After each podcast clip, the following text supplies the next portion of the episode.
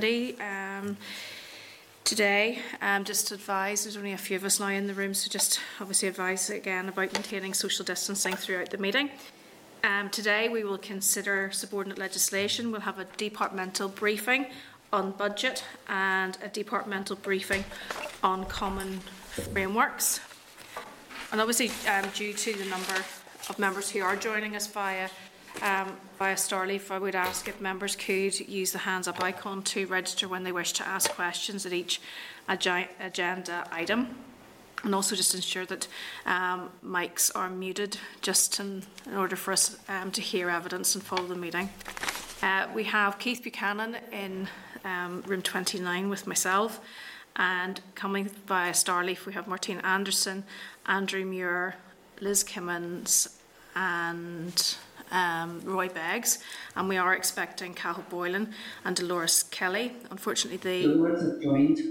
No, Dolores has joined the meeting. Okay, yeah. you're welcome, Dolores. And we have apologies from the Deputy Chairman, David Hilditch, today. I have no chairman's business. Just move then to draft minutes, and that's the meeting of the 27th of January. Does anyone have any issue or members are content? Content, thank you. Moving then to matters arising at item four. Um, that's at page 13 of your packs. Again, those are the um, issues from the meeting on the 27th of January. Do members have any issues associated with that meeting? Members are content. At page 17, uh, we have outstanding requests um, for information.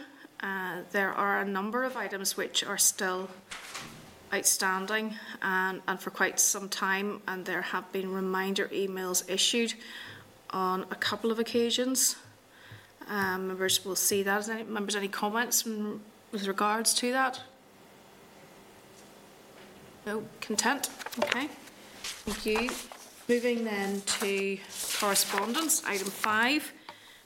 Just draw your attention to the correspondence memo at page 32 and also tabled at page 4 in your pack.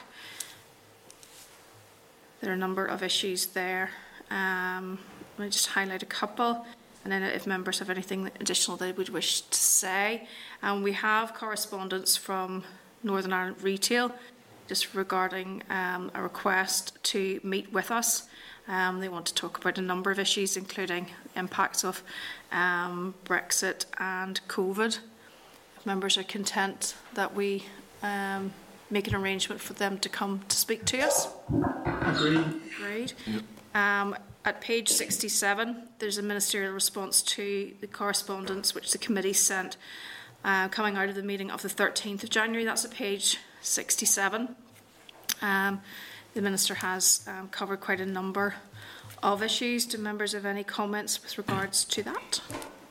Chair, can I just say um, the, the, the, letter mentions the criteria for the road safety scheme, and I know um, some of the members in the past have have mentioned that some of the schemes were denied you know, with the, the road safety grant scheme. Mm-hmm.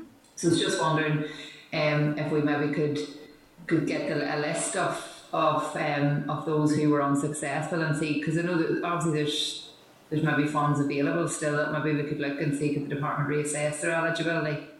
Um, so is it something we could look at and see what who was denied or why?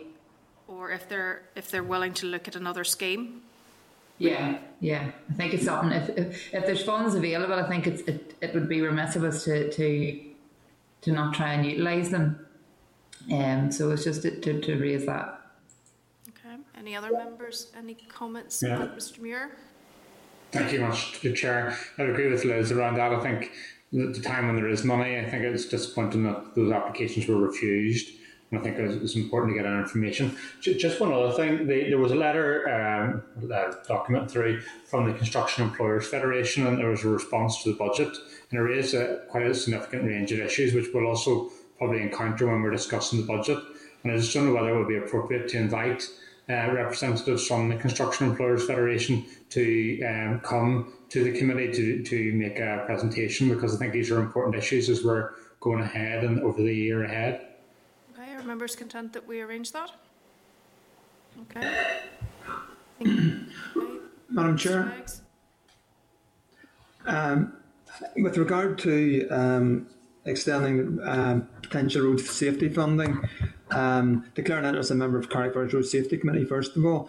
But uh, we're a very short time away. I think there would only be about six weeks when the money would actually have to be spent and invoiced um, before the end of the financial year, uh, and then allow for that auditing period. Um, so I uh, would have thought that um, we should be doing a joint thing. One, find out who are um, have been unsuccessful, as has been suggested. Happy with that, but at the same time, we should urge the minister to consider reopening. I don't think we need to wait because I think uh, the time is so short. We should be asking that she should consider reopening the scheme uh, whilst we are further investigating ourselves. I think there's would be general consensus in having um, a discussion with her with regards to that to see what can be done, because I think we were all aware of various schemes around um, all our constituencies. Um, Ms Anderson, Yeah, um, I'm noting the comments around the reservoir audit report and the confidential briefing and arrangements were to be made by the clerk and officials to see how that could be taken forward. Could we have an update as to where that's at? Start of March. can, is is Kathy available for to make comments with regards to that? Yes, yes. Um, the reservoirs audit that was done in 2016, 15 reservoirs were not included in the original audit. And an engineer's report will be finalised by the end of February. So I have discussed this with the DALO and we have agreed that they will come and brief us on either the 3rd or the 10th of March in closed session. Everyone will have to attend in person. The official will come and hand out all the papers uh, in the meeting and talk you through all the papers. And then you have to hand the papers back before you leave the room again. It's all very confidential. And um, we agreed that it should be a three hour meeting just for the reservoirs. That's me. Thank you. Ms Anderson, content with that? Yeah, content obviously logistically um, and the time it would take to read the papers. If it's whatever date is set, we were, we're all probably very mindful of the restrictions that we're operating under, but we have to get our hands on that report and we have to find a mechanism to, to have this engagement. Okay, and also being mindful of the fact that it is confidential. Um, so um, if we're if you're content to leave that with with Kathy to make the relevant arrangements with with officials in order to be able to do that. Um, you've all still got your hand up, so I'm just wondering whether you're still wanting to ask questions or not. So we've still got Martina, Andrew, and Roy. Um, and Kathy's now raised her hand. And Kathy's on mute. okay. Can you hear me, Chair? Um, who am I, who's speaking now? Cal? Cathal, okay. Go, go ahead. No, it's just I know Liz had raised the issues. Apologies, there are a few technical problems, but see, in terms of the road safety um, scheme, can we ask for the list of the 10 applications that they didn't score high enough to be, to be awarded uh, monies? Yeah, Ken, Liz has asked for additional information just. Sorry, in- okay, just sorry, that's okay. Sorry, I didn't see of it. I those looked. So, Thank you, yeah. Um, and then obviously we're then looking at, at trying to see whether this can be revisited again by the department. That'll look um, okay, mindful of the thank you. timescale. Okay, any other comments with regards to um, correspondence? Chair, if it's possible. Andrew? Yeah, yeah, just in relation to one of the items, five point ten, which was in relation to the um, A1 Junctions Phase Two. Obviously, we're aware of the announcement that was made last week, and I think we're all united in wanting to see that move forward as quick as possible. Um, I think there were statements made that there was going to be attempts made to see if they could this could be moved at a faster pace than what we were previously told. Maybe it's an point to write to the committee, sorry, write to the department. Uh, to ask them for an update on what efforts are being done to expedite the procurement process so this work starts as soon as possible. Okay, well, I suppose it, it's still going through the, the, the processes and they're going to look to publish then the, the environmental impact assessment notice to proceed. Um, and then obviously they'll go through the process of um, vesting orders um, when the funding has been secured. So there's still a number of pros and other steps to be completed in that process, but certainly be useful to ask for additional information and a, a more specific timeline. Yes, that would be very useful, Chair. Thank you. Okay. Any other members on correspondence? Okay. So content that we action as suggested in the, the memo. Okay, great, thank you. Moving then to item six, subordinate legislation. SL1 is not subject to assembly proceedings. At page 97, with the SL1, the waiting restrictions, Bryansford Order, Northern Ireland 2021. And at page 99, with SL1, the school's part-time 20 mile per hour speed limit, Amendment Order Northern Ireland 2021. As I've said, these, these proposals are not subject to assembly proceedings. The rules will prohibit vehicles waiting at any time, loading and uploading on lengths of the Burnray Road in Bryansford. And the other is in relation to lowering the speed limit to 20 miles per hour outside 103 schools. Are members content um, with the proposals for the statutory rules? Yep. Okay. Um, are members any comments with regard to that? Obviously, the minister yesterday um, gave a commitment to looking for budget for to include further schools in the scheme, um, and obviously we would encourage her to do that and, and, and lend our support to that. And no doubt, members from across the chamber will have a list of schools that, um, they would like included in, in that list. Moving then to item seven, which is departmental briefing on budget. Just draw your attention to page 102 with the de- uh, department um, briefing paper 2020-2021 in your monitoring and budget 2021-22, and that was from December 2020. At page 109, we have the Committee for Finance draft budget, um, draft budget 2021-22 scrutiny by statutory committees. At page 114, we have the Department for Finance's draft budget for 21-22. At, tabled at page 13, we have um, briefing paper from the the Department for Infrastructure, and tabled at pages 18 to 24 with responses from Translink, Northern Ireland Water, Drainage Council, and Waterways Ireland on the draft budget. Just remind members that Hansard will record the meeting, and we'll, we will be welcoming all um, witnesses um, who are attending by Starleaf. We have um, Linda McHugh, the Acting Deputy Secretary, Resources Governance and EU Group.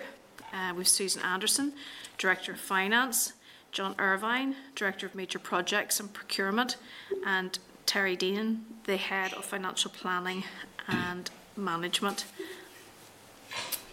You're all very welcome to the meeting. I don't see any of them at this stage.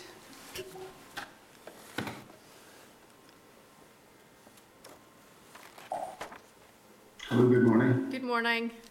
Morning, Good Terry. morning. Good morning, Linda.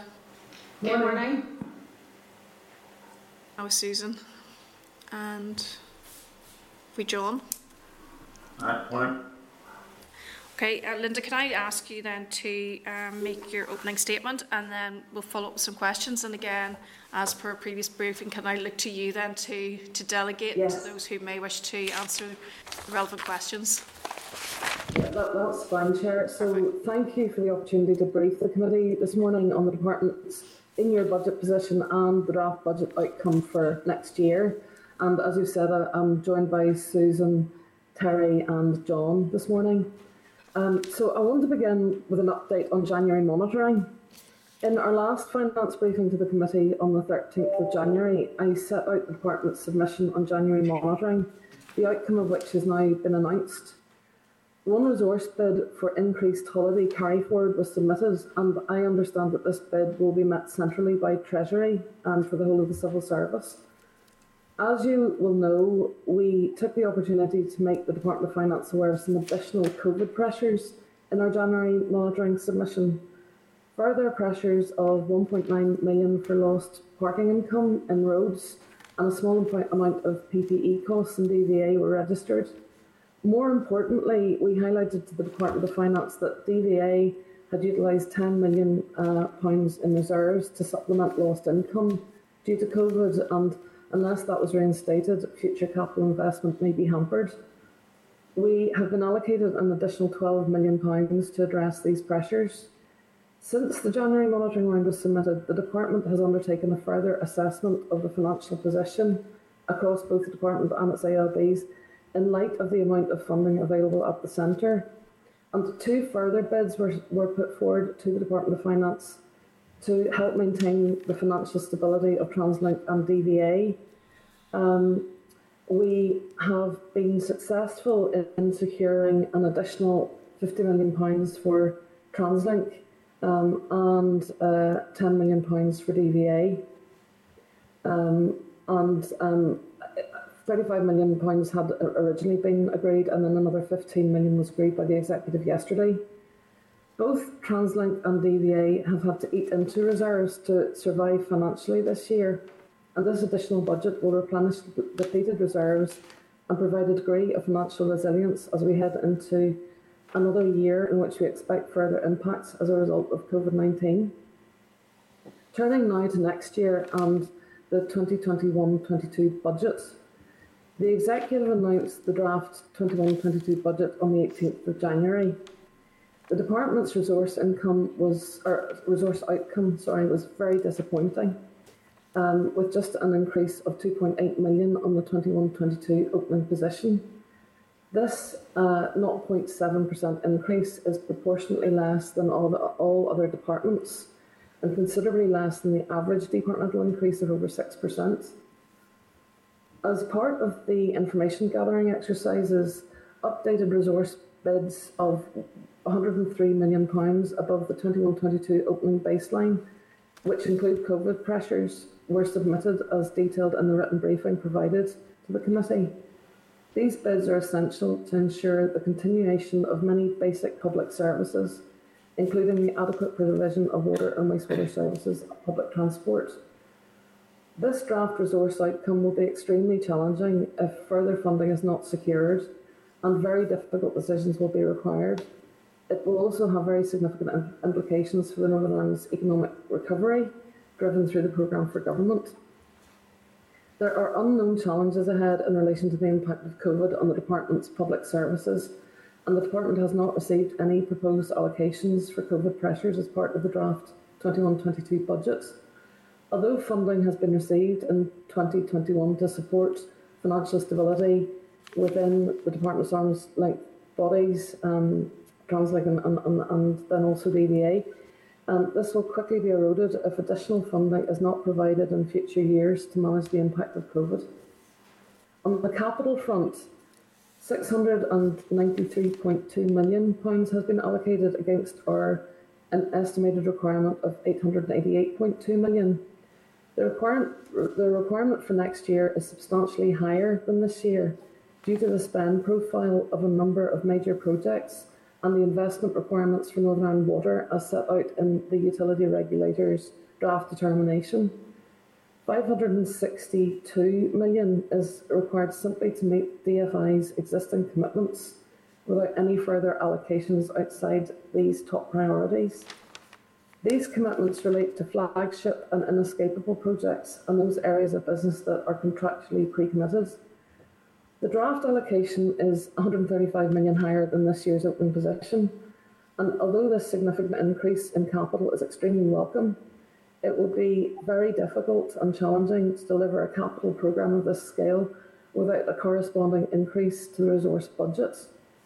The Minister continues to make the case for an enhanced resource budget to ensure that the delivery of vital public services um, on which citizens depend is not impeded. The fact that we're also facing a further one year budget is also a significant challenge when planning for and delivering major capital programmes. So, in closing, I hope that this briefing has outlined the challenges the Minister faces and the difficult financial decisions, particularly on resource, that will likely have to be taken in the coming months if the draft budget allocation is not increased, and also depending on how the COVID pandemic unfolds. In closing, it's important to reiterate that the Minister is very keen to get the committee's views and support in shaping and delivering improvements to people's everyday lives. And she welcomes your constructive challenge and, and input. Um, so thank you um, for uh, that opportunity to, to make some remarks. And Susan, John, Terry and I are very happy to take any questions that the committee may have. Okay, thank you, Linda. And, and you have said that, it, that it's disappointing and that there are real challenges ahead. Um, with regards to resource, um, what case are you making with regards to that? Um, what would be um, an, an ideal um, amount, um, given the fact that allocations now are being made ac- across all departments? And, and I do note that you're saying that um, a 0.7 increase is proportionally less than other departments um, and less than the average of over 6%. So can you maybe get, just give us a little bit more information as to what would be required and what you're asking for? Mm-hmm. Well, we're effectively asking for a further 103 million over and above um, what we've already been um, given. Now, that, that includes um, an, an estimated COVID um, uh, pressure, which I think is about 50 million of the 103. Um, so, you know, and, and that I suppose is, is the part that is very hard to determine at this point in time. You know, we, we keep hoping that, you know, um, the impact of, of uh, vaccination um, will start to loosen up restrictions, but we just don't know how um, the COVID situation is going to roll. Um, there was a, a report um, published recently around, um, and it was a UK wide report around how quickly, for example, people think that um, the public are going to start using public transport to the extent that they had done in the past, pre COVID. And it could take several years to get back up to what is a normal level of um, passenger transport. And that will clearly impact on, on income you know, whether people are going to want to come into to city towns and cities and use car park car parking is another issue. Um, and then um, for Northern Ireland Water, I think one of the key issues is that as more of a stay at home um, and work from home, the domestic use of water will increase, and clearly that is not an income stream for Northern Water. So um, the income that they would have got from businesses will be displaced by a further call on um, the public purse as as we um, in in uh, government cover um, the domestic charges. So you know, I think it's it's a very challenging position. I think in, in terms of resource, and uh, you know, clearly the the, the um, arguments that we're making is that this is going to impact on public service. Um, and as I said in my opening statement, I think the other point to make is that whilst the um, capital outcome is um, more positive. It can only be delivered if we have sufficient staff resourcing within the department and our ALBs to deliver on that capital programme. So there's a there's a, a very clear link between the, the two budgets. Yes, you've, you've made the point that they are inextricably linked. Um, mm-hmm. Can you maybe just, for the committee's information, maybe just um, give the case as to what the real impact of this will be and what the, the decisions that are likely to have to be made on the basis of this? Mm-hmm. Um, well, uh, you know, I think it's it's very hard to be quite specific because you know the minister is going to have to um, make decisions as to what to prioritise if we can't get um, some movement in the um, the gap that, that we're currently facing. Um, but you know it is likely to impact directly on, on public services. Um, I mean, John, do you want to say something about you know a, a, a reduced resource income um, and what impact that would have on roads? So, uh, can you hear me? Okay, yeah. Yes, we can. Thank you. Um, so, ju- just in, in, real world terms, so the resource budget uh, in roads and rivers uh, works its way down to the day-to-day maintenance of you know roads and rivers uh, assets. So you know gully cleaning, street lighting outages, grass cutting, you know bridge repairs, road markings, things like that. There, um, and, and uh, uh, you, I think members will be aware that over the last number of years there has been a limited service uh, in those sort of areas. So, so the impact of, of reduced budget directly impacts on those sort of services at, at ground level. Now, it still is a draft budget and that has to be determined, but, but that's an example of, of perhaps uh, what, what it would mean on the ground. Okay, Northern Ireland Water have obviously highlighted the issue around the potential of increased costs. Has that been taken into consideration? Yeah, that was all taken into consideration in the bid um, in the in the budget process. Yes. Okay, thank you, um, Mr. Buchanan. Okay, thank you, uh, Lisa. Just a quick couple of questions relating to your capital budget went up obviously 40%, okay, and your resource went up 0.7. Is there a normal correlation? I appreciate this is a difficult year, but is there a normal correlation mm-hmm. between that? So, for example, the big increase of the 40% was 135 million, I think it is. Is there a normal correlation between those two, based if you because if you get a massive capital jump, should you be getting a resource to follow up on the capital projects, or what way does that work? The correlation between mm-hmm. the two. Well, I mean, there there is a practical correlation between the two, clearly. Um, but unfortunately, in terms of budget allocation, that correlation hasn't factored through um, into the draft budget. Um, and that is one of the key concerns that, that, that we have clearly that, you know, if we um, are allocated this, uh, you know, the significant jump in, in capital, which, you know, we will require because, um, you know, a, a, lot of the, the big schemes are hitting the point where that they're, they're starting to, to, to spend money. Um, but if we don't have the staff resources and, and resource budget to cover that, then it's going to be very challenging even to, to spend the capital budget. So it, it'll have a, a sort of a knock-on effect. You see, if, you, if, I haven't obviously took the time to look back, what, what's that like in previous years, uh, Lisa, in regard to the, the resource budget as a 0.7% increase this year? What's it been like previous years? Um, Terry, could you maybe take that one? Yes, um, yes. No, no, I think in, in resource terms, yes. Um, this is last year. Last year was 417 million. So it's it's a 2.8 2.8 million pound increase from last year. Um, so so it's a fairly flat cash, as we would call it.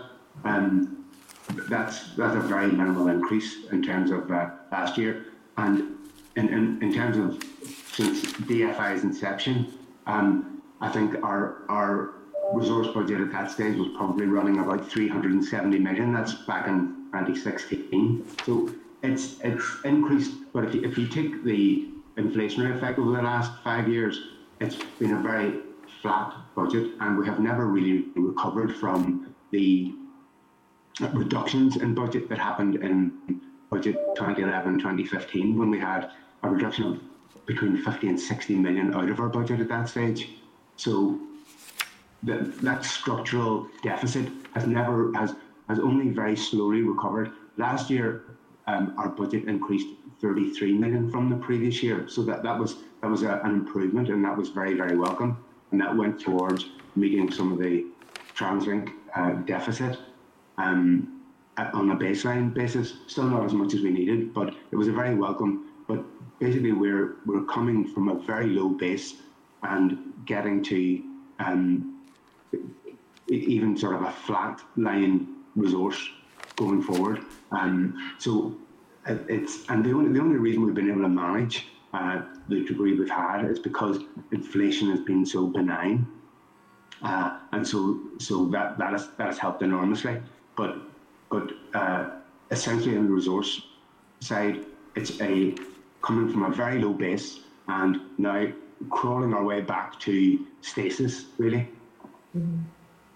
Okay, thank um, you. I suppose just Sorry, just to add to that, um, you know that that structural under under resourcing means that you know every year we have to bid for what really should be um, uh, quite core um, activities such as winter service. Um, you know because that's really not provided for in our baseline. Okay, and final question then regarding the capital. You've obviously you've requested 882 approximately and received mm-hmm. uh, 693. So obviously you've, you're, you're 562, as you said, with flagship, inescapable and pre-committed.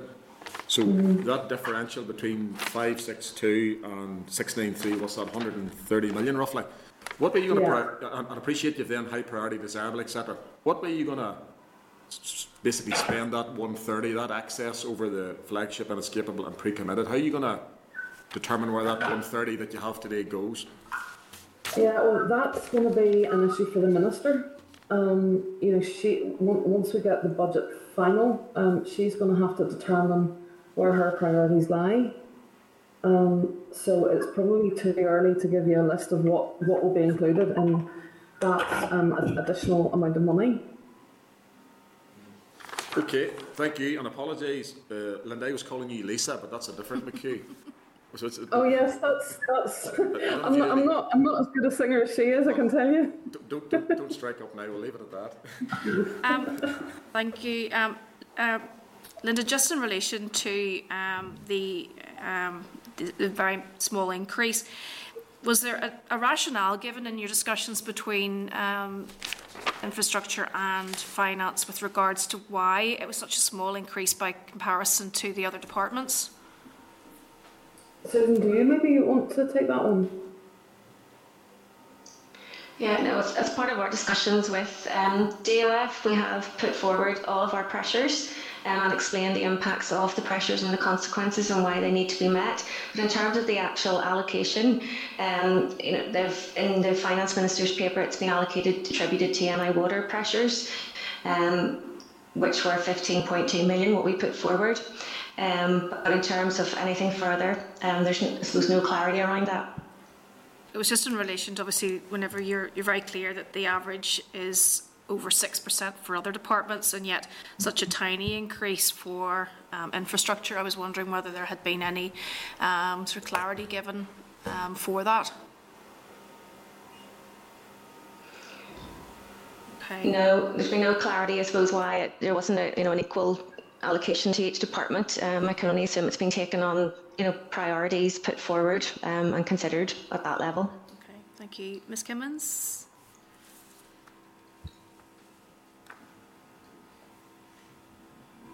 Sorry, thank you, Chair. Um, no, just a couple of questions. Just in terms of, um, and I know the Minister mentioned this yesterday in question time, in terms of the 20 mile an hour zones outside schools, is there funding earmarked then for further rollout of, of that scheme? John, do you want to take that one? Uh, I, I think we might have to come back. I, I imagine that will be part of the minister's priorities going forward. I don't actually know the answer to that, so it might be better uh, for some of the other uh, the team and network services maybe to come back of that. If that's okay, Chair.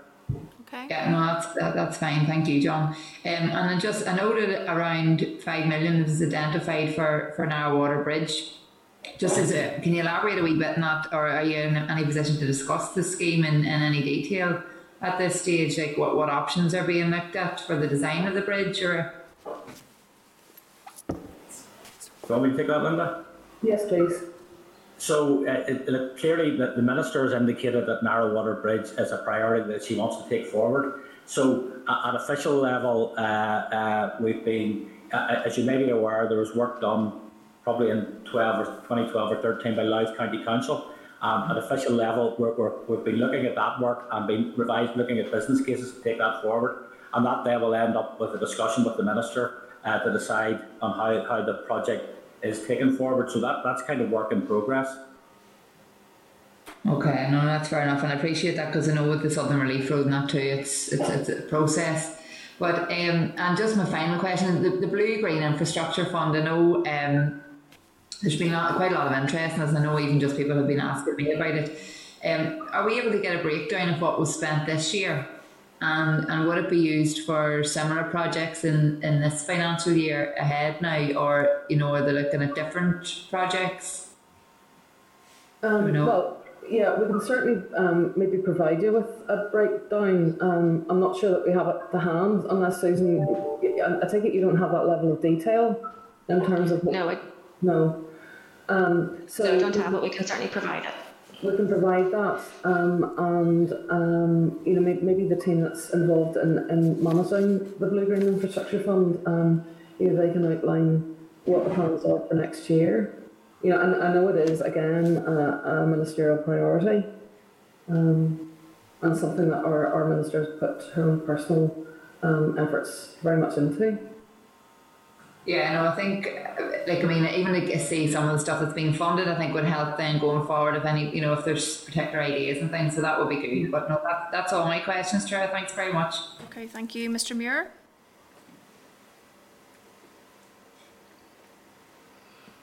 Um, thank you very much, Chair, and thank you for the um, officials for coming along this morning virtually. I think we're all getting used to that. Um, just a, a, couple of things. Um, obviously, I welcome that the money has been secured in recent times for DVA and TransLink to help bring the reserves back to a level of resilience. Um, just a question about what their level of reserves now are compared to what we were before the COVID pandemic, and just sort of information in relation to that.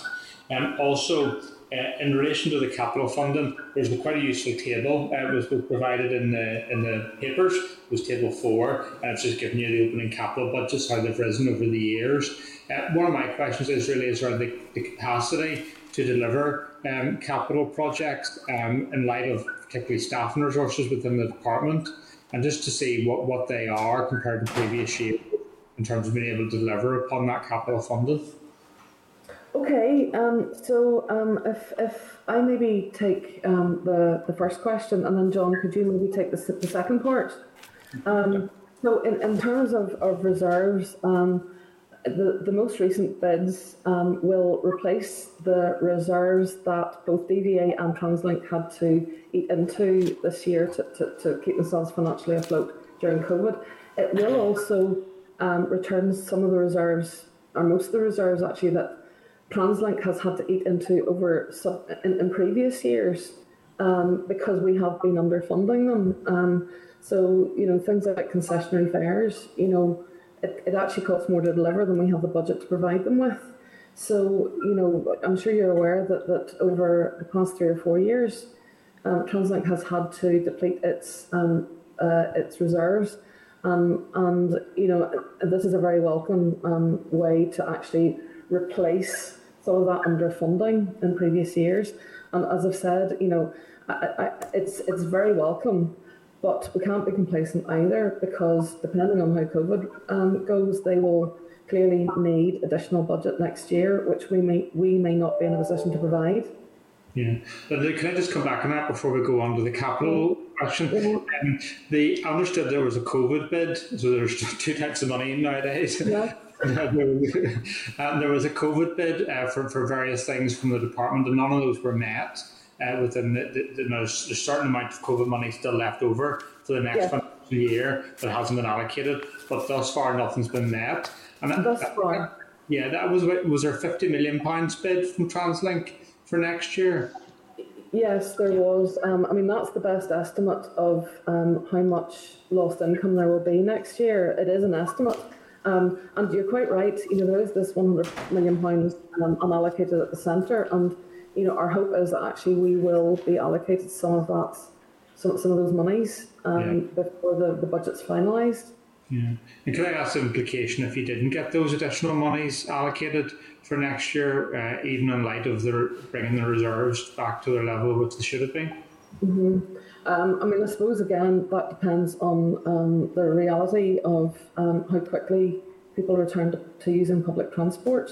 Mm. so you know, it's something that we're going to have to just keep very closely monitored. And clearly, if there's um, evidence that TransLink is going to hit financial difficulties again and, and, and, lost income, we're going to have to start bidding and monitoring rounds. Yes. Um, and bidding very hard. Yeah.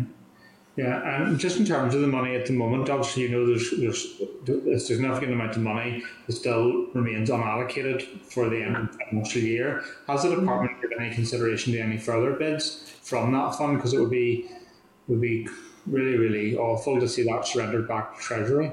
Yeah, I mean, we, we have gone back out again just to, to double check that there is no stone unturned and that there's nothing that we can justify bidding for at this time um, of the year. Uh, Susan, do you want to say anything further on that?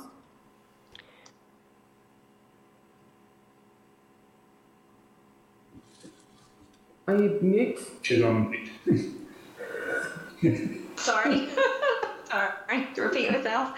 Um, yeah, just to reiterate, I suppose we have done everything that we can, so that's why we put forward the additional TransLink bid um, and the additional DVA bid. So we have revisited everything after the January monitoring round submission, and at this stage, there's really very limited opportunities to bid for anything further, and we're still trying to investigate anything that we can. Thank you. Okay. And just with John about the resources to deliver the capital projects. So um, there's probably two ways of looking at this. So uh, we would deliver capital projects either through our in-house teams uh, or uh, through in-house teams with consultancy support. So where the resource pressure hits, if, if, if you you haven't got enough staff, uh, then you can't deliver the smaller the smaller schemes. Now, uh, uh, and actually, there's probably a disproportionate amount of time for the smaller schemes. Smaller schemes take consume more resource. They're they're quite they, they might might uh, uh, the capital expenditure on the ground for the, the, the, the resource input is disproportionate. So there's, there's two ways we deal with that. Uh, we either get more resource for more people, or we can capitalise uh, so, so we can draw down some of the capital expenditure uh, into staff resource to deliver that. So that's kind of the schemes, the local transport and safety measures, probably the blue-green infrastructure, the 20 miles per hour, that kind of stuff.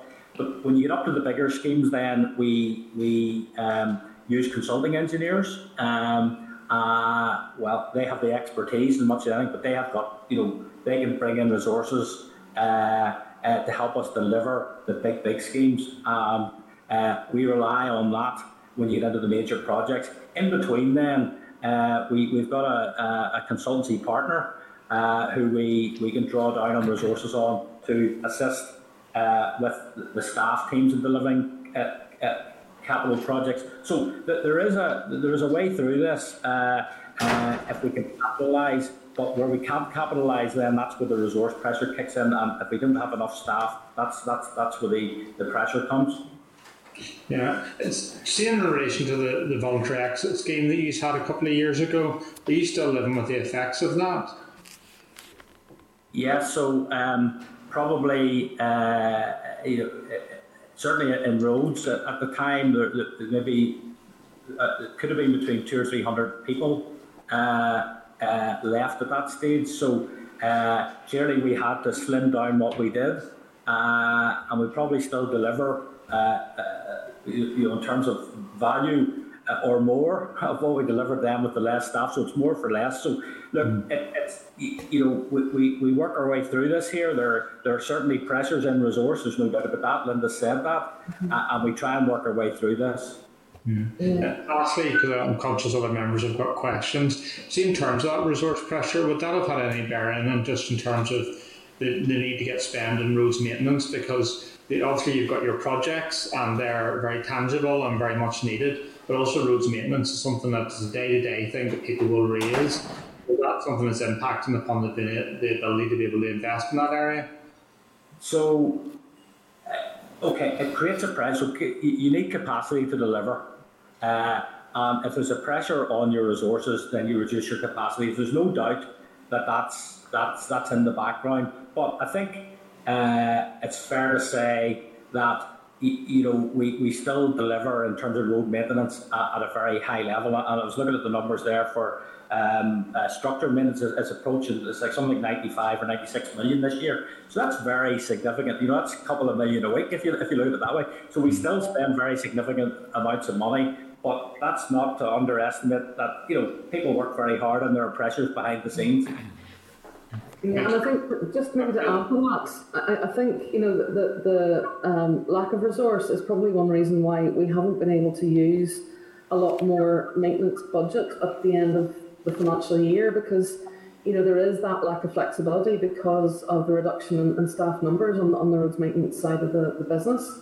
Yeah, I think it's something we need to be conscious of, and that's how the resource and capital is interacting mm-hmm. themselves mm-hmm. as well. And think it's maybe something to follow up in, in due course. But thank you very much. It's appreciated. Okay, thank you, Mr. Beggs.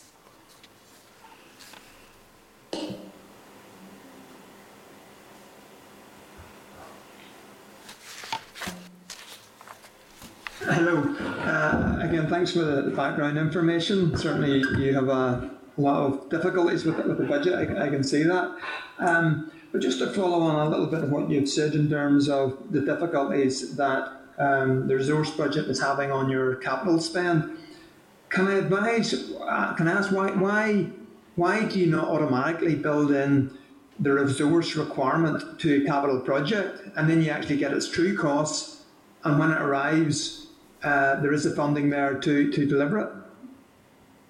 Um, well, I suppose in, in terms of, of um, budgeting, you know, the resource budget and the capital budget are two separate bids.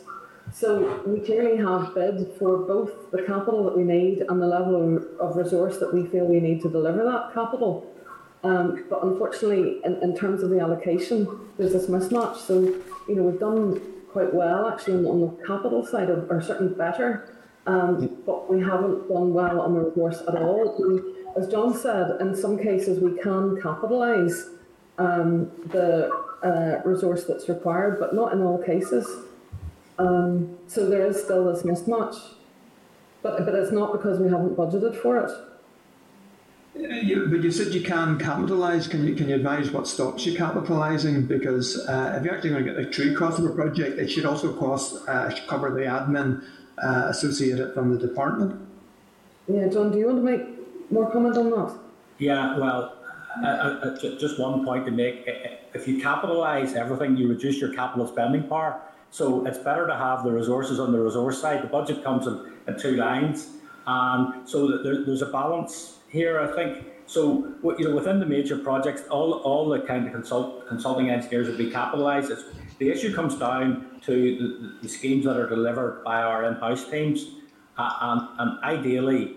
Uh, you know, they, they would be resourced up and you wouldn't have to capitalise, so that would give you more capital spending power to deliver stuff on the ground. There are also set rules about how and when you can capitalise. I don't know, Susan or Terry, do you want to, to talk a bit about that? No, I suppose that's just the other point to make that we do have to follow the government accounting rules. So we can't um, capitalise any sort of of the pre-works that are carried out that don't directly attribute to the asset development. So we're very clear on what we can and can't capitalise, and that's what we'll be audited on at year end as well. So I think we're, we're quite focused on that. In, in, in terms of the, the, difficult decisions that, that, that you face, um, there, there are different headings in, in the background information you've given us. Um, some projects strike me as being absolutely uh, essential. Uh, critical railway safety sounds as if mm-hmm. life is endangered if that it doesn't is not completed. Um, yeah. But there are other projects where where perhaps the the scheduling of the project uh, may enable um, you to take choices and live within your budget or, or to avoid those projects that are not absolutely essential. So can, can you live within your budget by rescheduling? I think it's certainly something that we need to, to look at. I mean, you're quite right on rail safety. I think that's you know that's inescapable in my head. You know, you can't mess with rail safety, um, and I, you know I think the minister is also very conscious of that. Um, re, the spend might go some way to meet meet um, budget shortfalls, but I don't think it's going to um, uh, close the the gap um, at all. Um, you know, so so I think that's where you know there's going to have to be a, a very serious uh, consideration given to, to what we um, can and should prioritise, and that will be for the minister. Uh, again, you haven't asked my question, answered my question about the scheduling, particularly of larger projects. Because if you instead of doing a large project over one or one year, you do it over two years. That, that creates options for you. So, it, it, it's the nature of the contracts uh, that does it enable you to uh, um, do a degree of rescheduling to in order to your budget if additional monies are not available. Yeah, um, yeah. I mean, certainly on the capital side, I think you know that that is one way to look at it. Um, and you know, capital projects by their very nature can um, also experience um, delays um, through external things that are outside our control. So you know, on the on the capital front, you know, I think the way to live within the budget, given that we do have a shortfall there, is to just make sure that we we look at the scheduling and prioritise what needs to go first I think, I think my um, previous remarks were really about the resource budget, which is where we, we have a significant concern.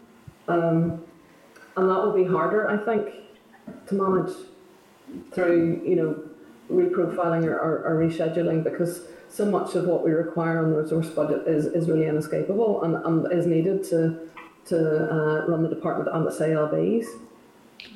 Can you can you give a detailed picture of actually what will happen if the resource budget uh, does not uh, improve? Uh, I mean, I do understand there has been uh, huge resource pressures within the department, as you said earlier, uh, going back over five years um, and having to survive within your monitoring. So, um, what is the impact of your starting budget if, if uh, additional resources are not provided? Well, it will impact on our ability to deliver essential public services. Um, now, I can't tell you, you know, in terms of, of how it's going to impact on Translink or Northern Water or roads maintenance, because, you know, that that impact will dis- will de- will be determined by the final decisions made on how the budget is then allocated. Um, but you know, you you can um, work through yourself. You know, if if either Northern Water or Translink or you know our own core teams don't get the resources that they need, there's going to be an impact on public services. You know, a, a degradation of public services, and, and that's really all I can say today on that matter. Okay, thank you. Okay. Okay, thank you. Um, Ms Anderson? Um, thank you, Linda, and, and thank you your, te- or, your team and, um, for, for informing us today and, and for coming forward with the information prior to that. Uh, there's a couple of issues, Linda, that I would like more um, information on. Um, I don't know if you would have it there, but maybe you could bring it to the committee. If not, I'm very much aware, Linda, as I know you are, that last year the, your department um, got the biggest budget ever. Now I'm conscious of the pressures that you have outlined. Mm-hmm. And last year you got a re- uh, resource increase of 9%. Now we all know, we've heard and listened to the Finance Minister um, explain the difficulties with the standstill budget that has received. So um, I'm sort of pleased in that context to hear that at least you've got a 40% uplift, uplift in capital, although I'm very mindful of the implications of what you said about resources. Now, because we don't have the economic levers of power and the cost of partition is something in this committee, uh, we don't want to go there. Um, but um, I'll not drag you into identifying the elephant in the room. So when we're talking about the capital requirements for next year, there's a couple of things I would like explained. In the information that you provided, you noted, um, I believe it was EU 55.7 million uh, is being replaced for the Connecting European Facility Fund. Now, I wasn't sure because of where it was allocated in the paper, the way it was laid out. Is that um, a commitment that you have received? Have you got that funding replaced? So, could you elaborate on that as to where that funding is coming from? Um, no, so it, it there, there is under NDNA there is um, 25 million committed for low emission buses, um, and that's I suppose in addition to the bids that we've formally made through um, the budgeting process. Um, in, in, terms of the Connecting Europe Fund, I mean that's where we are um, lobbying through the um, through TEO to get some of that replaced through the Shared Prosperity Fund. Um, now, I think there was there was due to be some outline of how that would work um, in the coming weeks, but I, I, believe it's been delayed, and we may not know much about that until maybe around March. Um, so, you know, we are continuing to explore other avenues to to increase the departmental budget and you meet the shortfalls from some of these um, other other funds. The, the, other fund that we're clearly um, working very hard on is Peace Plus. Um, and uh, you know we're hopeful that there will be both funding for um, transport and some water related environmental projects through Peace Plus. Um, so you know we are working through the, the procedures with um, DOF and, and on, on that one as well. Unfortunately, Linda, I think it's yourselves and every other department is hoping that uh, this Peace Plus funding is going to grow um, uh, way beyond what's actually going to be in the budget because the money that you've lost, the 55.7 million that you talk about, is that in total the funding that you received from the EU, or is that just in that Connecting European facility? And if it is only the Connecting European facility, uh, what is your total budget loss from the EU as a result of Brexit? Um, so I think Terry, the, the, it is just the Connecting Europe fund, isn't it? That fifty-five million. I think the that 55 million is made up of a couple of different funds, so that's that represents the, the amount we'd be expecting towards those EU funded programs, and that is not included in the current budget allocation. So we're waiting for that to come um, as part of a, a separate budget settlement. Okay, so that's you're hoping in the shared prosperity fund that every other department is hoping, as we were told, that the funding was going to be replaced. But Linda, um, you'll remember that the finance minister has said in his discussions with the Treasury that they've been quite clear that the shared prosperity fund is not going to be allocated as we were promised, and they want to what they are calling now level up, which is really allocate more to England than here.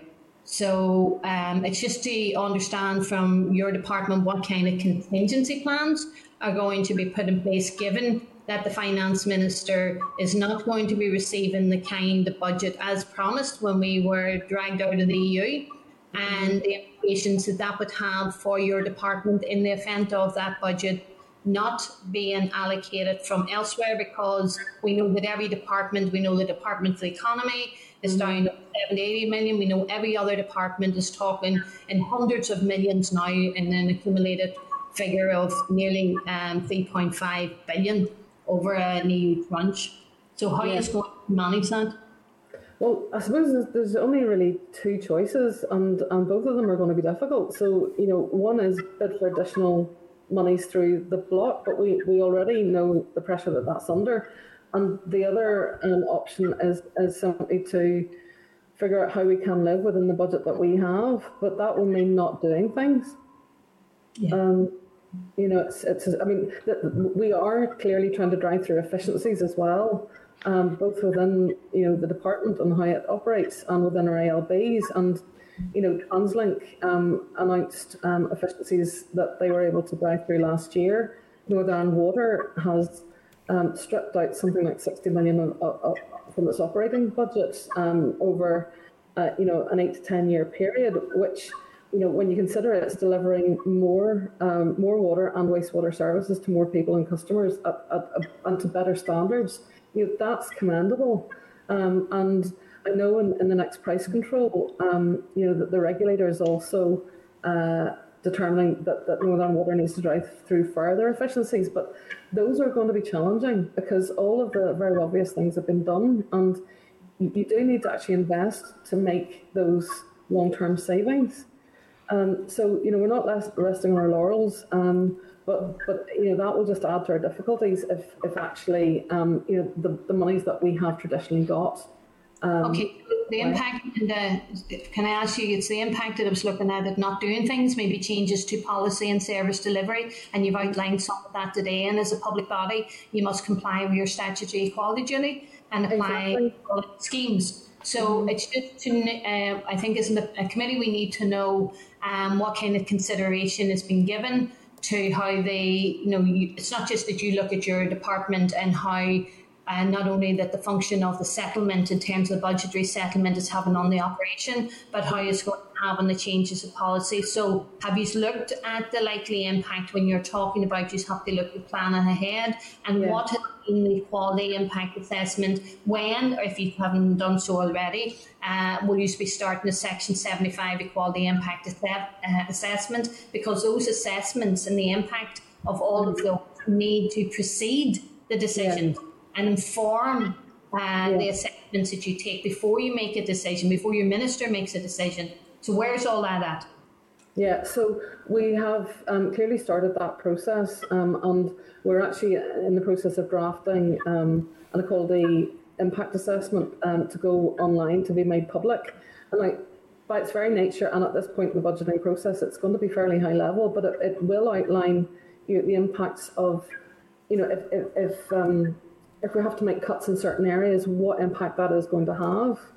Um, so we're, we're working through that at the moment.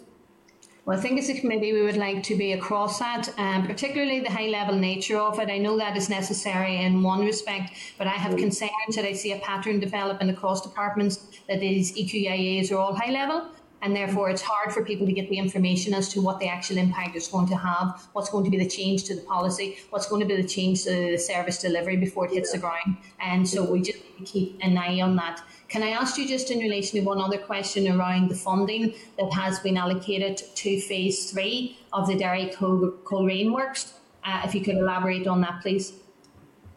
Um, well, uh, you know, the, the, minister has committed to that to that work going ahead, um, and uh, you know, she has asked for that to be delivered as quickly as possible. So, again, you know, that will be one of the minister's key priorities in this. Um, so, you know, I, I, think that that will feature in, in next year's budgets um, as as a ministerial priority you see in relation to, I'll come back to that one then, in relation to bids for the remaining financial year, and I've listened to the Finance Minister calling his ministerial colleagues to come forward with bids. Um, are exploring ways to maximise bids. For instance, I noted that uh, councils like Derry and Strabane Council and other councils are getting hit very hard due to COVID, and you've mentioned some of the, your own pressures yourselves. So, could the department not increase maybe its contribution towards maybe the Greenway scheme? We know that the lion's share of that all came from Interreg and, and Europe. Uh, I'm looking at what other colleagues have talked about road safety grants and issues like that. So are there opportunities? We know that we're all very keen to have another taxi scheme or the scheme that is being developed enhanced the taxi drivers are looking at others, rightly so, and the kind of schemes have been in place compared to what they receive. So, what's your plans to try to go forward in the short term uh, to maximise it? Well, I mean, as we said, I think you know, given that we've now less than two months to spend, I, I think it would be a real challenge to you know, develop and deliver something radically new. Um, you know, under the um, Blue Green Infrastructure Fund, you know, we've already given councils um, monies to spend on blue green um, uh, projects, and you know, we're looking to, to work with councils to actually maximise the spend in, in, that area as well. Um, we continue to, to, to, try to think: is there anything else that we could do uh, towards the end of this financial year? But you know, I think we've we've probably as Susan has said, you know, the, the opportunities are limited at this point in the year. Okay, thank you, Linda. Thank you, Chair. Okay, thank you. Uh, Mr. Boylan? Hello, Chair Newman, yeah. Yes. Hello. Yeah. Linda, thanks very much, you and the team. Mm-hmm. Just want to go back to TransLink. Obviously, TransLink got the 35 million. You'd identified 7 million pressures. Is that within the new 15 million, those 7 million pressures? And I, I take it that's 50 million altogether. So the question is, um, where exactly is the pressures in, in TransLink? I know you mentioned the concessionary fare and the reserves, but can you give us a wee bit more detail in relation yeah. to all of it? So I suppose in, in terms of the 2021 baseline um, allocation, that was 7 million below what they felt they needed to operate. And then you've got all of the, the additional COVID pressures. So, as I said, the 50 million is really um, uh, money that we could justify providing to them now to um, bring the reserves back up to the level that they were at before this year on year underfunding um, uh, started. So, um, you know, the, the 50 million is there and, and it will be a very useful financial buffer for them. Um, but as I said, there is still a, a, basic underfunding in terms of, of, of what they need as a baseline. How, um, much? Can you give us a figure on that? Susan, do you do you want to, to talk in a bit more detail about this? Yeah, I suppose I suppose the actual baseline underfunding is the 7 million. So that's what we've included as a pressure to bring up to what TransLink would need, yeah. Yeah. okay. Just, I'm just following on. I mean, obviously you've topped up the DVA reserves. Um, mm-hmm. is, is there a percentage that they have to hold or need to be at, or is it, like you say, you going to bid for any additional reserves for them? Um, well, I think we felt that was the maximum that we could justify bidding for. Um, you know, they were holding reserves actually to um, fund their capital programme, you know, the replacement of MOT centres. And, you know, we, we were concerned that if we weren't able to replace those reserves, that actually that capital programme would get pushed out even further. Um, so, you know, we were very um, grateful that we were provided with the money to, to, to build up those reserves again, um, because it means that that capital programme can, can go ahead as planned. Um, their bid for the year, you intend to meet that bid? The full bid that NIW for the year? I know we're waiting on the PC21, but yeah, we are. Yeah, and in, in terms of the, the final determination, that's now not going to be published until mid May. Okay. Um, but we um, have based um, our, our uh, budget ask on the draft determination because that's the latest best figure that we have. I mean, we continue to work with, with Northern Ireland Water and with the regulator um, to ensure that any figures that we're putting forward are the latest best estimates. Um, but, you know, that the, the determination is really the contract between the regulator and Northern Water about the, the amount of money it needs to spend to deliver a level of service that would justify the tariffs. So if we can't provide that money, you know, Northern Water are then in the position where they can't deliver the level of service, and actually, if that continues, then the um, the tariff that the regulator says um, Northern Water can uh, can levy on, on, on its customers will decrease and their income will go down even further and you'll get into this downward spiral. So, you know, we believe that, that, that the, um, you know, as the uh, shareholder for Northern Water um, and, and its funder, that we are required to make the determination um, that the regulator puts forward.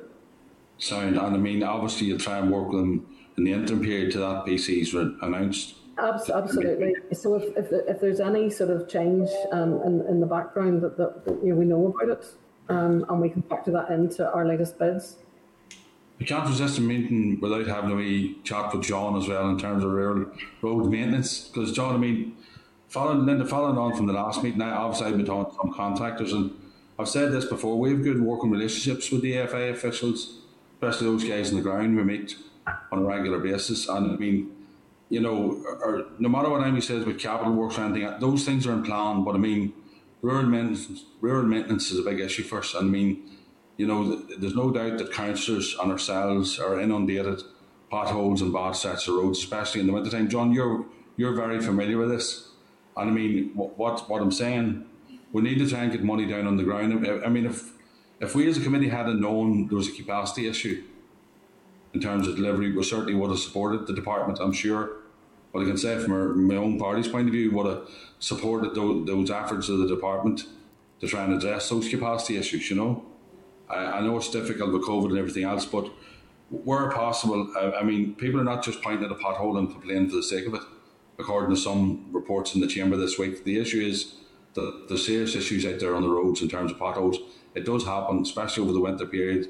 There is a deterioration, um, and that's not the legacy issues, the the investment for years, but all I'm saying, we need to try and get as much money as we can down onto the ground. And I mean, just you know that, and we, we'd be fully supportive of it. But if there's any issues there, we, we, we need to know up front as a committee and try and work with you in terms of trying to address those.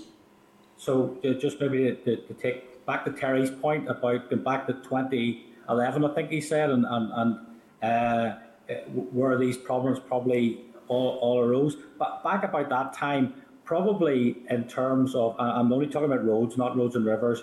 Uh, for roads maintenance, the, the, the, kind of baseline budget for the, the normal service would have been maybe around 50 million.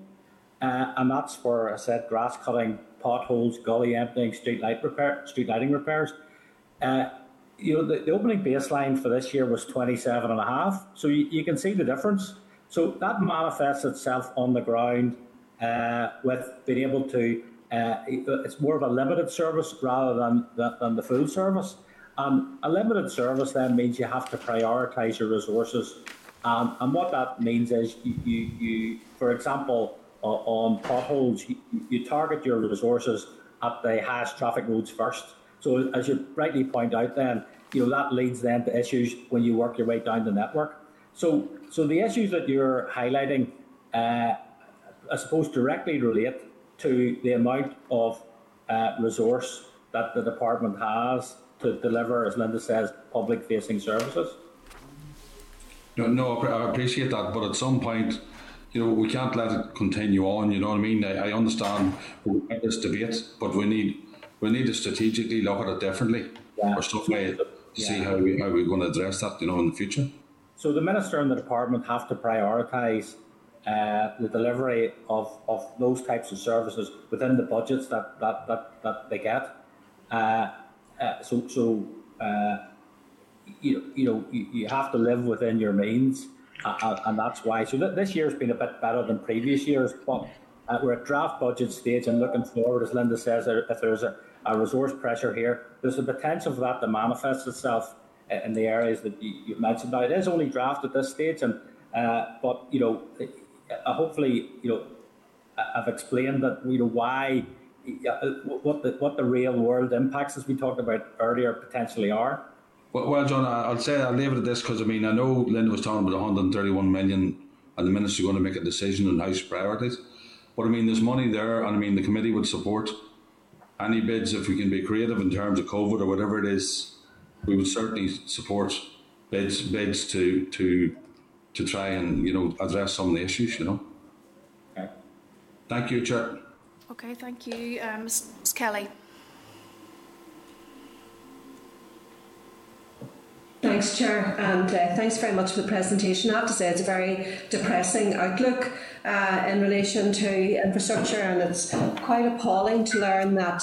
Uh, I think you said at the outset, uh, and I cannot understand the reason why uh, that the infrastructure department has received proportionally less than any other department, uh, given that uh, I think nearly every nearly every every other country trying to plan for coming out of COVID recovery uh, uh, recognises the importance of uh, investment in infrastructure and driving the economy forward, providing opportunities. So I think there's a lot of work uh, for us all to do in trying to uh, get some improvement. And from listening to my colleagues on the uh, committee, it's quite clear uh, that from the pothole down the road uh, to the street light to the big capital projects we're all of the one hymn sheet insofar as seeking additional uh, funding and supporting the minister in any bids that you may put forward.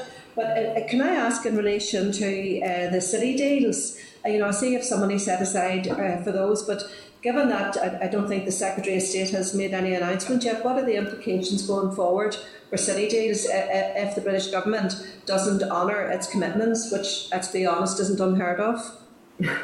Well, yes, I mean, we, we clearly have a, a, an important role to play in delivering on the city deals, um, but they are dependent on funding.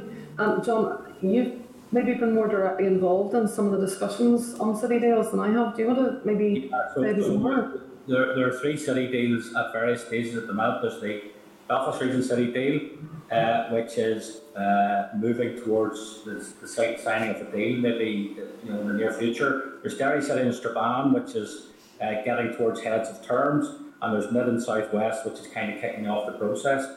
So um, you know, city deals. Uh, uh, the makeup of city deals is essentially the government provides uh, a, a, level of funding, and then the executive has agreed to match fund that. So you get a pot of funding to deliver a range of projects across infrastructure, tourism, tourism regeneration, uh, digital, etc. So, so the, these are deals. They, they are actually, you know, you have to look at these, I think, on a more long-term basis. Right? Uh, uh, so these would be, uh, perhaps money will flow over the next uh, ten years or so. Uh, but until deals are signed, then money money doesn't flow. So we're probably uh, you know at, at, the early stages uh, in terms of the budgetary process and, and how it will all pan out.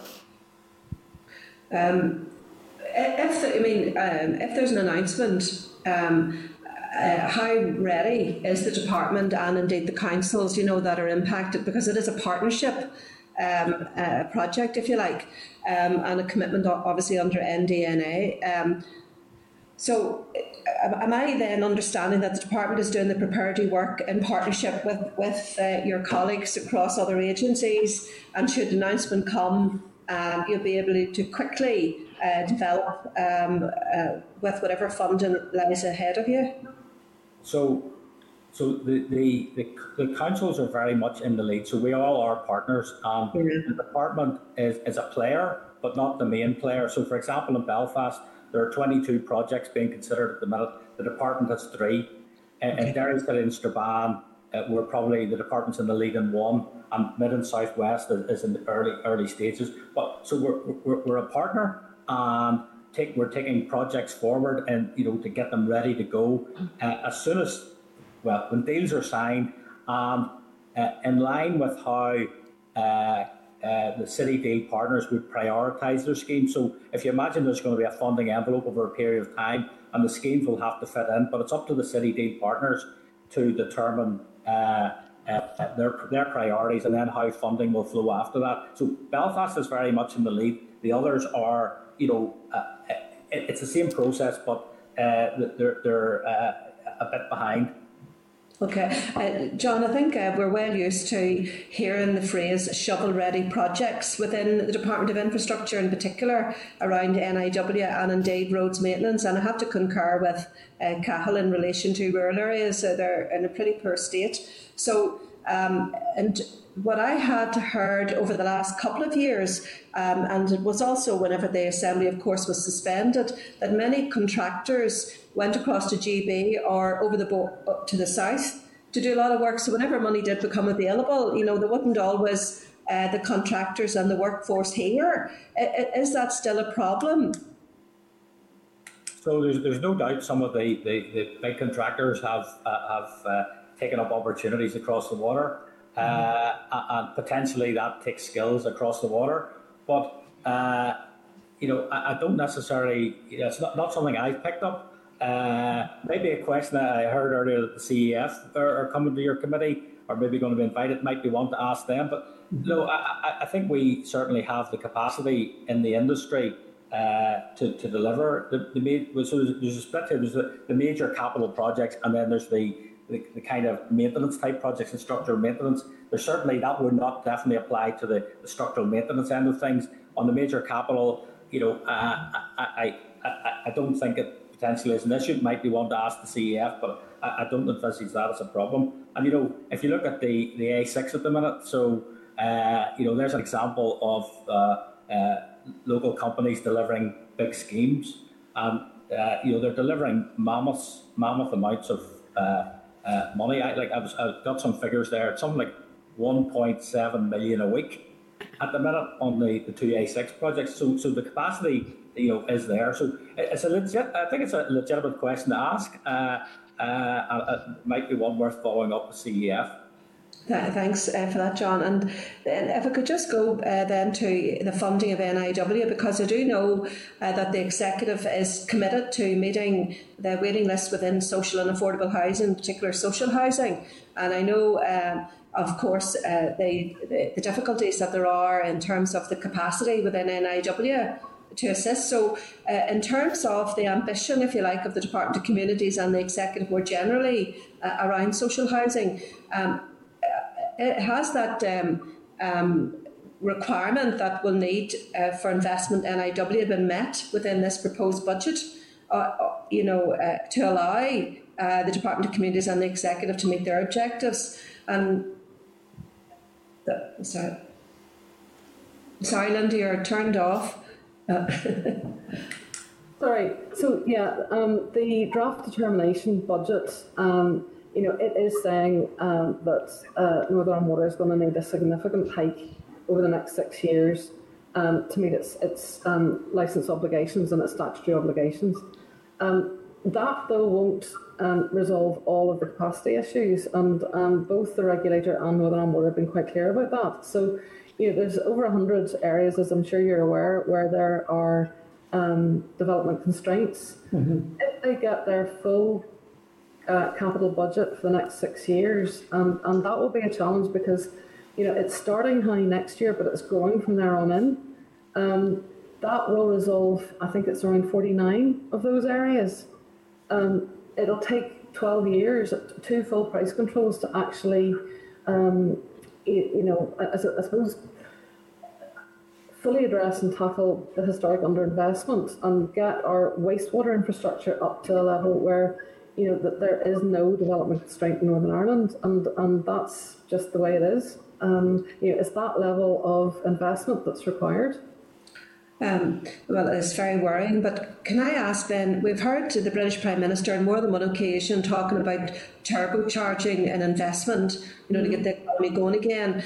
I, I, um, apologies if I've um, have missed this on the news or whatever. But has there been any uh, additional uh, Barnett consequentials uh, as a result of those commitments from the British government coming across?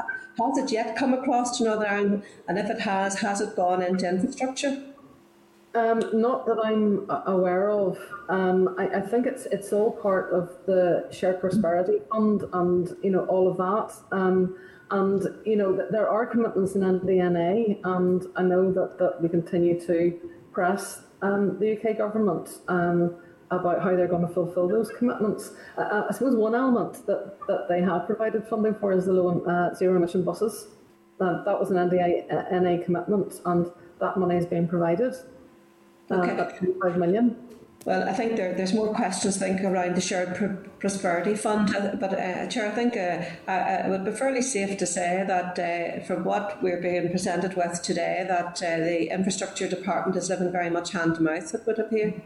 And actually, just to follow on from your question to John about um, you know displacement of um, uh, resources down south, uh, there is a specific issue that Northern Ireland Water is reporting on um, water engineers um, mm-hmm. because Irish Water have a very significant investment program, and they have said that you know the impact of that is that um, those specialised contractors are getting a lot of work, um, and therefore it's putting the, the, the, cost of tenders up. You know, so, so it's creating a bit of inflation um, over and above normal inflation, and that's very specific specialised area of work. Well, uh, Chair, I just think that's an interesting uh, one that we might want to refer to the Economy Minister's department, to the department or committee rather, uh, given you know the, um, that many young people, um, in particular, and, and people who have maybe lost their jobs are looking to you know to retrain.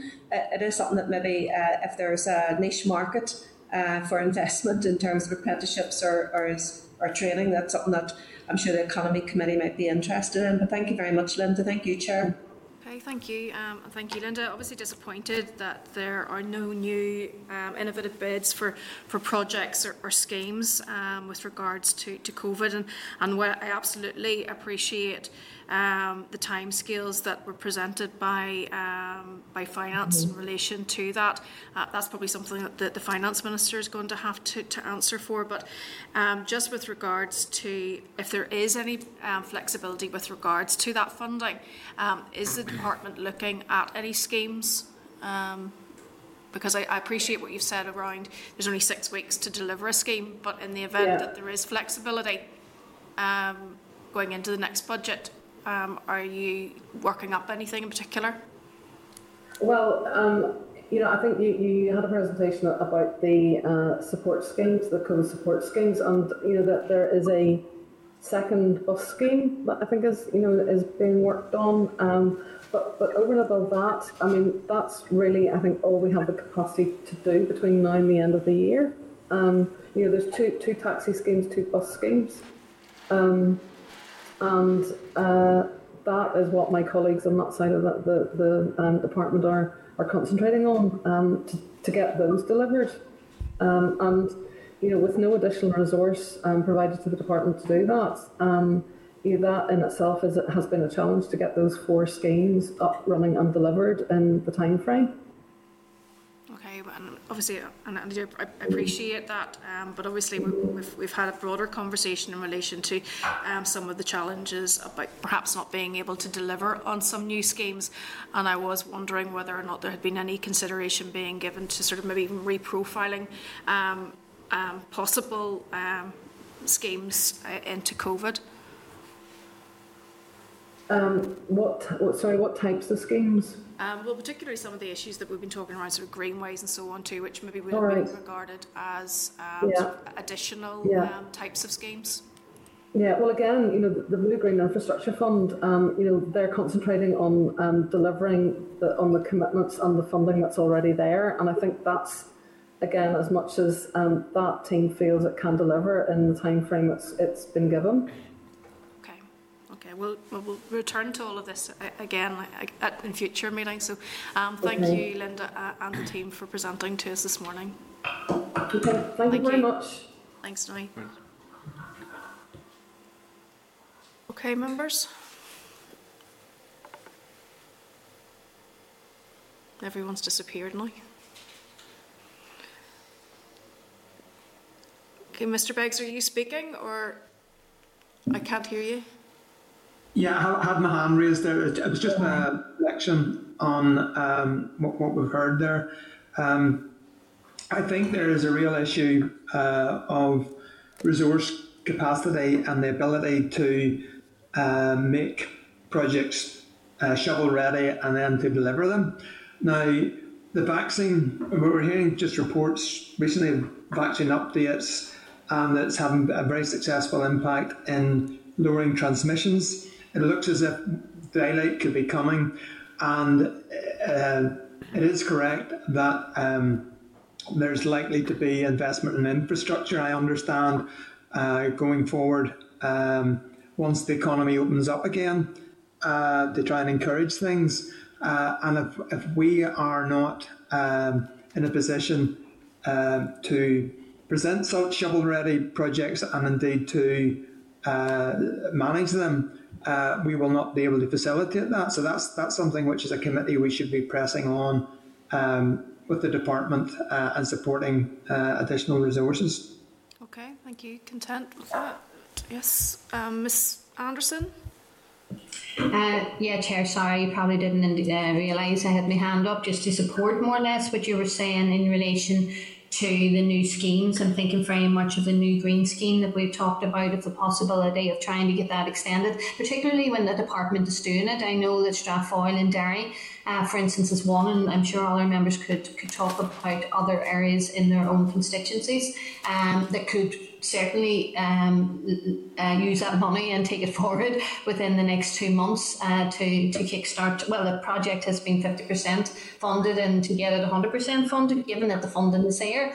Um, as opposed to maybe looking at other departments or councils to do that. But, Chair, I would just like the minister mentioned yesterday that the department has learned from one scheme to another, and that's good because we know that the first scheme for the taxi drivers was uh, was a bit of a mess, and then there was some learning uh, for the second one. Although we still have concerns in relation to some of the drivers being excluded, I'm looking to maybe get some information on what you what she told you there in relation to the bus scheme to make sure the coach operators are included. We talked about this last week, and we know that there are a number of coach operators, for instance, Phil Dunn in Derry, and, and again, others could mention uh, similar small operators who have spent thousands in getting consultancy firms to present their bids, uh, their application grants, and yet they were still refused, even though they met the criteria.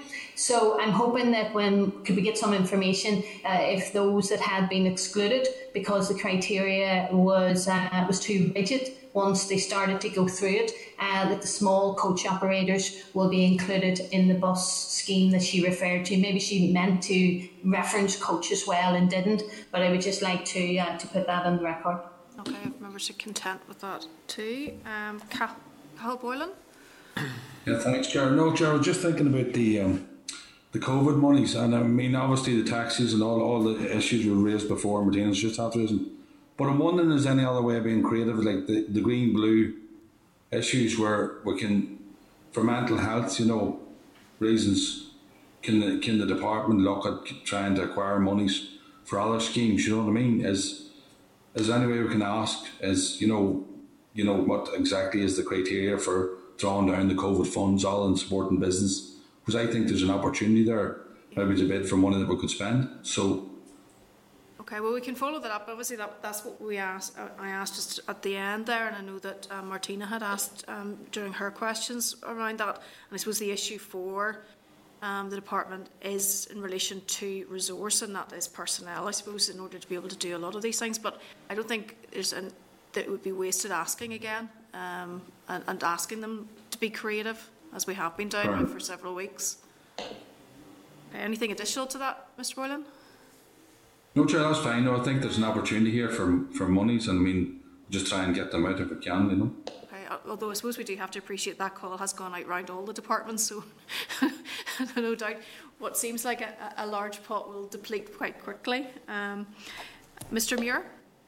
Yeah, thank you very much, Chair. Uh, just following up on the stuff from Roy in relation to the capital, there is a potential for the budget next month to announce further capital funding. We would hope that. We'd hope a much better budget would come next month because of the situation that we have at the moment. But there's a real issue here about capacity from the department to be able to deliver upon uh, the investment that's required. So I think correspondence does need to go to the department around that resourcing and capacity issue and touching upon also the other issues which have been raised just in terms of um, labour force availability, which was uh, in terms of Northern Ireland Water. These are significant issues. Um, you know, the, at, the, at the end of the last financial year, there was a significant amount of capital funding handed back because it couldn't be spent.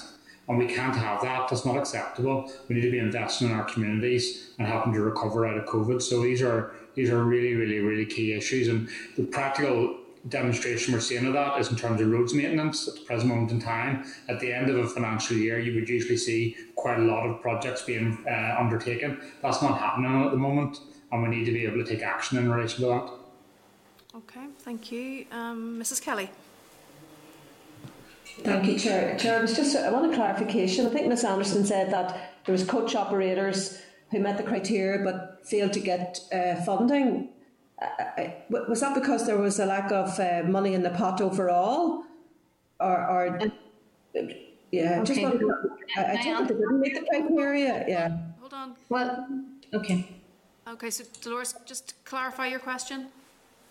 No, I was just. Uh, I take it that uh, Martina had said about people who had met the criteria but failed to get funding, coach operators. But I want a clarification on that because uh, if if there was not enough you know money in the pot and then it was done in a um, a scale you know of who, who got the biggest number of points if you like got the money and the others didn't uh, mm-hmm. I think we need some clarification on that yeah hey, Ms Anderson can you clarify yeah, I have been uh, engaging with a number of small coach operators, Dolores, and they're telling me that the threshold was 40%.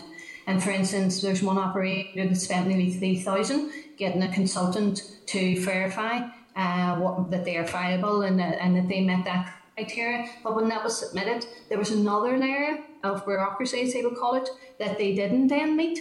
And they were saying, had they realised and had they been informed after spending all this money to meet what was originally designed and what they were originally informed about, they then find themselves, and it only seems to be happening to smaller coach operators, that they're not getting over um, that particular hurdle. So they're asking for the department to take into account that whilst they did meet the criteria of a 40% downturn, some of them were 50% and more, but that they ended up then resulting in when they were being assessed not being eligible. So it's part of that learning for the department. So if they are developing a second scheme, that they rectify whatever obstacle was put in place for the smaller coach operators. Thanks very much, Martina. That's very helpful. Thank you. And, and, I think sort of the added challenge to all of this is that it was quite clear from last week's um, discussion that the majority of operators actually don't fall within either of the two um, sort of umbrella representative groups. So, in some ways, perhaps the difficulties that they are experiencing may not be reflected um, so it's really about trying to have that engagement with them um, for either to understand the scheme or for the department to realise the difficulties that they are, they are having. Okay, so are members content that that's reflected? I suppose really uh, all comments are reflected then in correspondence to the department. Okay, it is much more difficult to get sort of agreement on these things just because we are virtual. Um, Dolores, you still have your hand up, as does um, Cathal. Have you anything? Dolores? No, I'm okay, Chair, I'm okay. Okay, well, Dolores. Sure, I'm okay. I just didn't know to take my hand out. well, actually, your okay. hand is all. You also also have your hand up, and it's frozen on my screen as well. No, just I'm down here. okay. Sorry about that. Okay, thank you.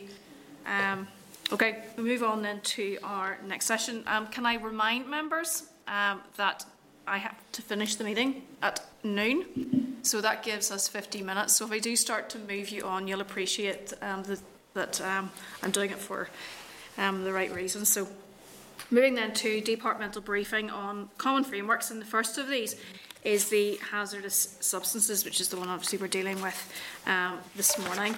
Uh, so can I welcome um, our witnesses via Starleaf? We have Brian Gorman, the operation, operational governance, and Irene Kennedy, who is head of planning, policy and legislation branch. Okay, um, you're both very welcome. Um, just um, as a, an introduction to that and for members' information, um, can I ask you just to turn to um, the various pieces of correspondence which we have received in relation to that? And I'll just do a summary um, for the record with regards to what that says. Um, we have a response from the House of Lords Common Framework Scrutiny Committee, just with regards to hazardous substances planning framework. The House of Lords has advised that there are several parts of this framework which they welcome, although they have a number of concerns and two recommendations that they believe would facilitate future stakeholder engagement and parliamentary scrutiny of this framework. They recommend that the review should actively solicit input from a wide variety of stakeholders, including non industry stakeholders, and a report from this review should be published and shared with the UK Parliament and devolved legislatures in order to facilitate future parliamentary scrutiny. Um, in the House of Commons, Housing Communities and Local Government Committee, They've reported that um, they made a call for evidence on the framework and have noted that it has not been contentious except for a request from the Health and Safety Executive that the framework should include provision for consultation in the event of proposed legislative divergence. From the Welsh Parliament, their Climate Change, Environment and Rural Affairs Committee, um, they also called for stakeholder engagement and scrutiny as part of any review and from the Scottish Parliament, their Local Government and Communities Committee, they've noted that while it was content, the coming into force of a common framework in no way limits the right of a parliamentary committee or the Parliament as a whole to scrutinise and debate operational matters dealt with under a framework that are within its remit or competency where there is public interest in doing so. So it's important just maybe for members to note that just in our, in our own reflections um, with regards to that. Uh, could I then move to. I'm assuming, Brian, are you going to, to lead on this?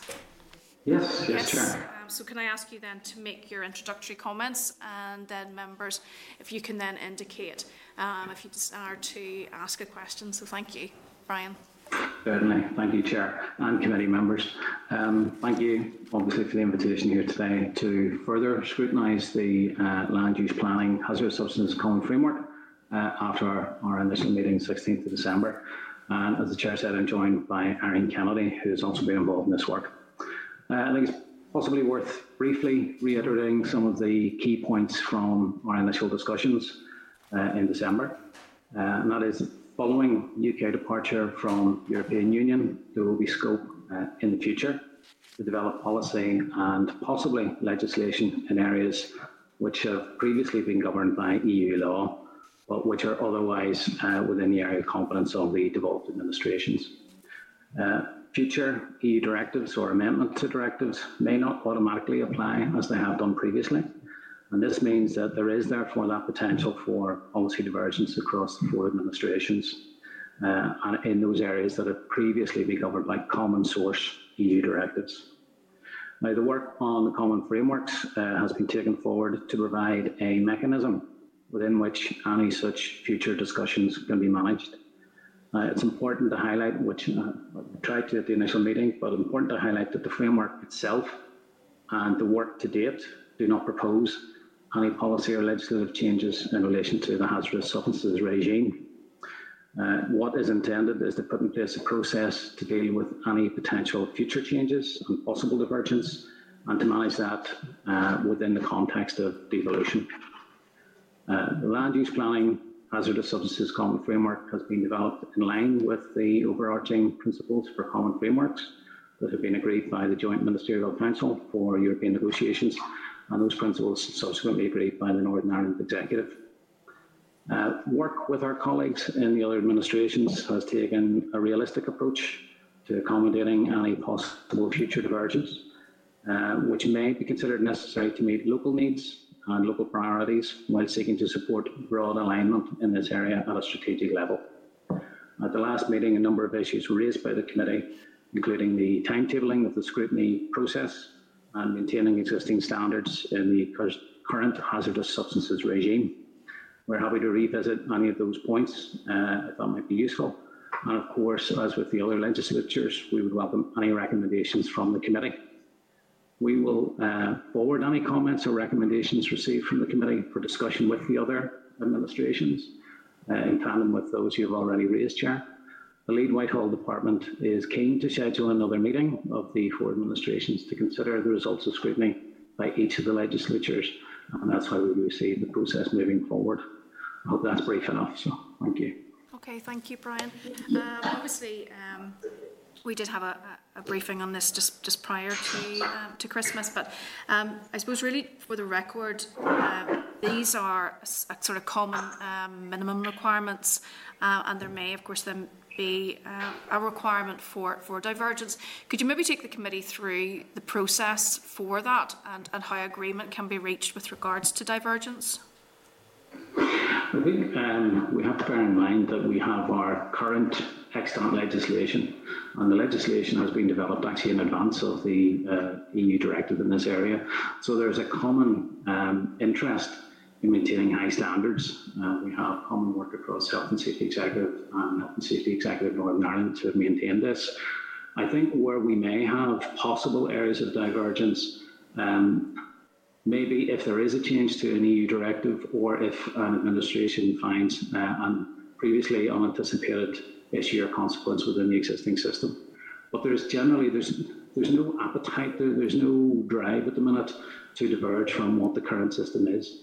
If that did emerge, then under the framework, each of the administrations has committed to keep the other administrations uh, up to date with issues and if they think any policy change is necessary.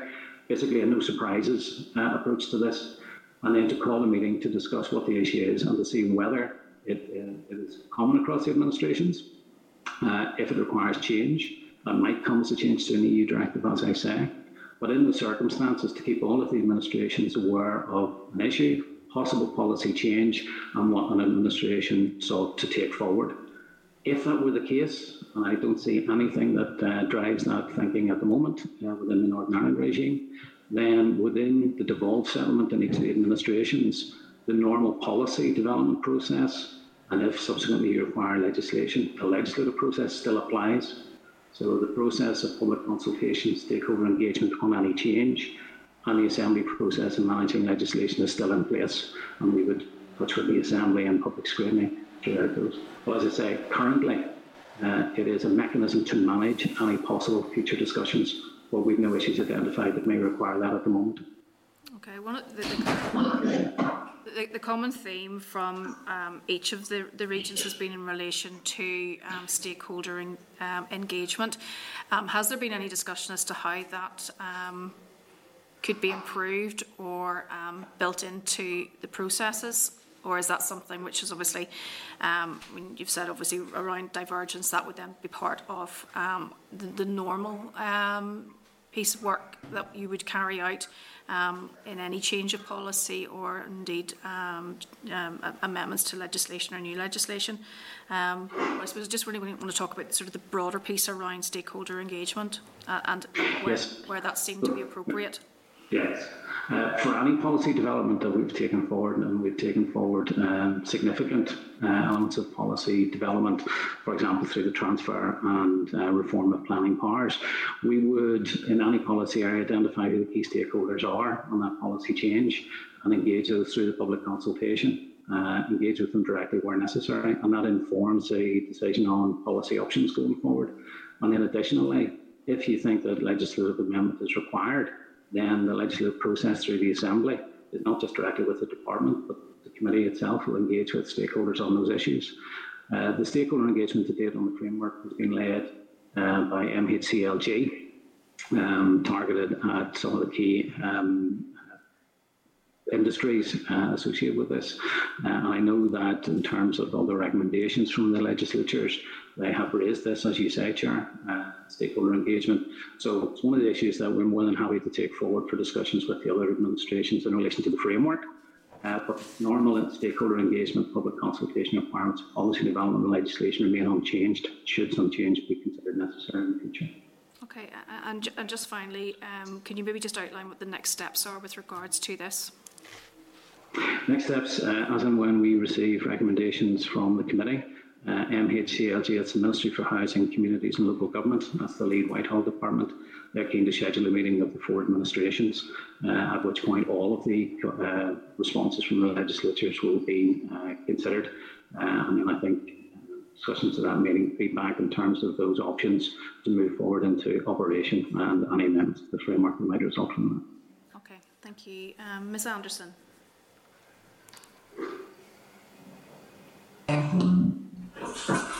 Uh, th- thank you, Chair, and, and thank you, Brian, for uh, for for that overview. Uh, the draft fr- framework proposes having a review and meeting between the British government and the North and the, and the Scottish and Welsh institutions. Now, it says two years after the framework comes into effect. Um, yeah, I think that sort of meeting with us, you know, not just after the horse is bolted, you know, it is gone. Uh, so, and I know that some of the other um, committees, for instance, in Scotland and Wales, they've touched upon this and they say that two years is too long. So, yeah, can I ask about that particular uh, time frame because I think it's far too late to engage at that time. Certainly. Good morning. Um, at this this point, it is uh, two years or shorter if necessary uh, in the framework, and I think that's partly informed because there are no there are no potential changes that we see on the horizon to the directive, which would which had um, sort of, as I said, been the common source of the legislative provisions in each of the administrations. So there are no current issues in this regime um, that we anticipate would necessitate that meeting. But you know, if it needs to be, if something cropped up, we don't have to wait for the two years to elapse.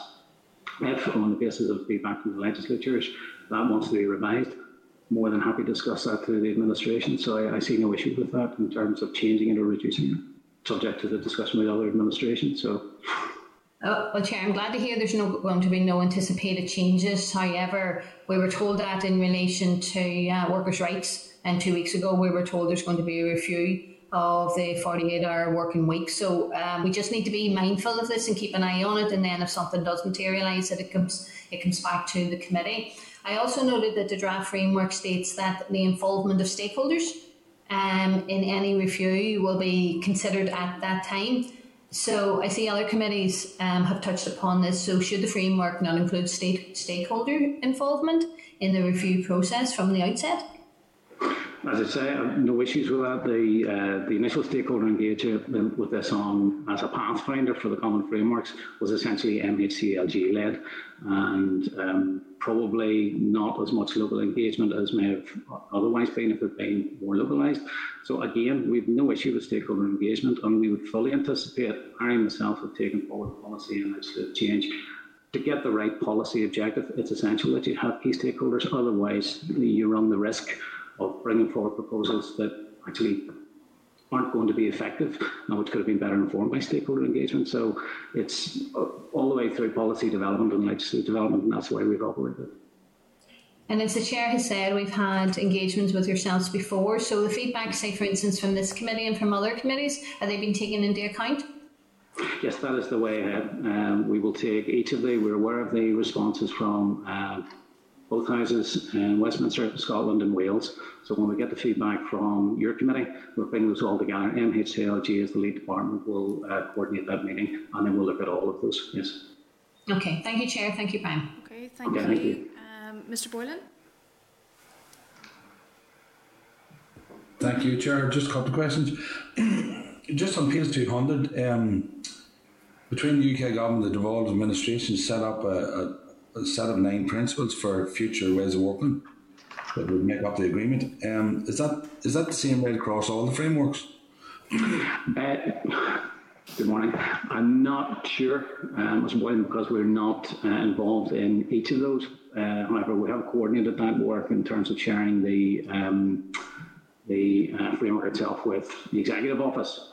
So um, I can't say categorically that that's common to them, but we're keeping with the executive office and then the cabinet office are aware of this. So we, our focus has been in this framework, so I'm not fully aware of the detail of all of the others. Sound. Uh, Chair, maybe we'll follow up on that to see is it the same right across the board. Um, Brian and, and Irene, you, mm-hmm. I meant to say you're welcome. Um, we're still at phase four. When will we um, get into phase five? Can you comment on that? Yeah, I think once the, all of the feedback from the legislatures have been addressed, then we move into the operation. And the operation is not a day-to-day operation. You know, it's it's where these issues would arise, would arise in our view. This is not a, a day and daily contact through this because it's an area where there, we have no issues uh, on the horizon, as I say. Uh, just be ongoing contact with the administration as, as and when issues arise in a formal checkpoint meeting. And obviously, you indicated earlier on you'll keep the committee well informed of everything that's coming through as best yeah, you can. Yeah. Yes, um, and in fact, you know, the framework itself might be amended on the basis of the feedback from each of the legislatures uh, in terms of the recommendations. Just, uh, Brian, finally, um, I know this briefing is about hazardous planning, but in terms of some of the other stuff that's involved this committee, you know, interoperability and all real operability. Um, mm-hmm where are we in relation, in relation to that? Do you like to comment on when we find out anything about that, or how's that? That I don't know. I'm, I'm not involved in those ones, uh, and it, it seems uh, strange mix hazardous substances and then all of the transport. Um, the hazardous substances was one selected by Cabinet Office. Uh, right. It, it, does not have that direct operational impact that you might anticipate in transport-related issues. So uh, I think when our colleagues, um, who we have worked with in terms of the principles and how we want to take it forward discussions, when they're coming from the committee, they'll be able to provide it, but I'm not up to speed with the details on those. No, no, that's fine, and obviously, Chair, that's, that's something, Chair, the committee I can maybe ask a question on, but thank you very much for your presentation. Okay. Thank you. Okay, thank you. Ms Kimmins?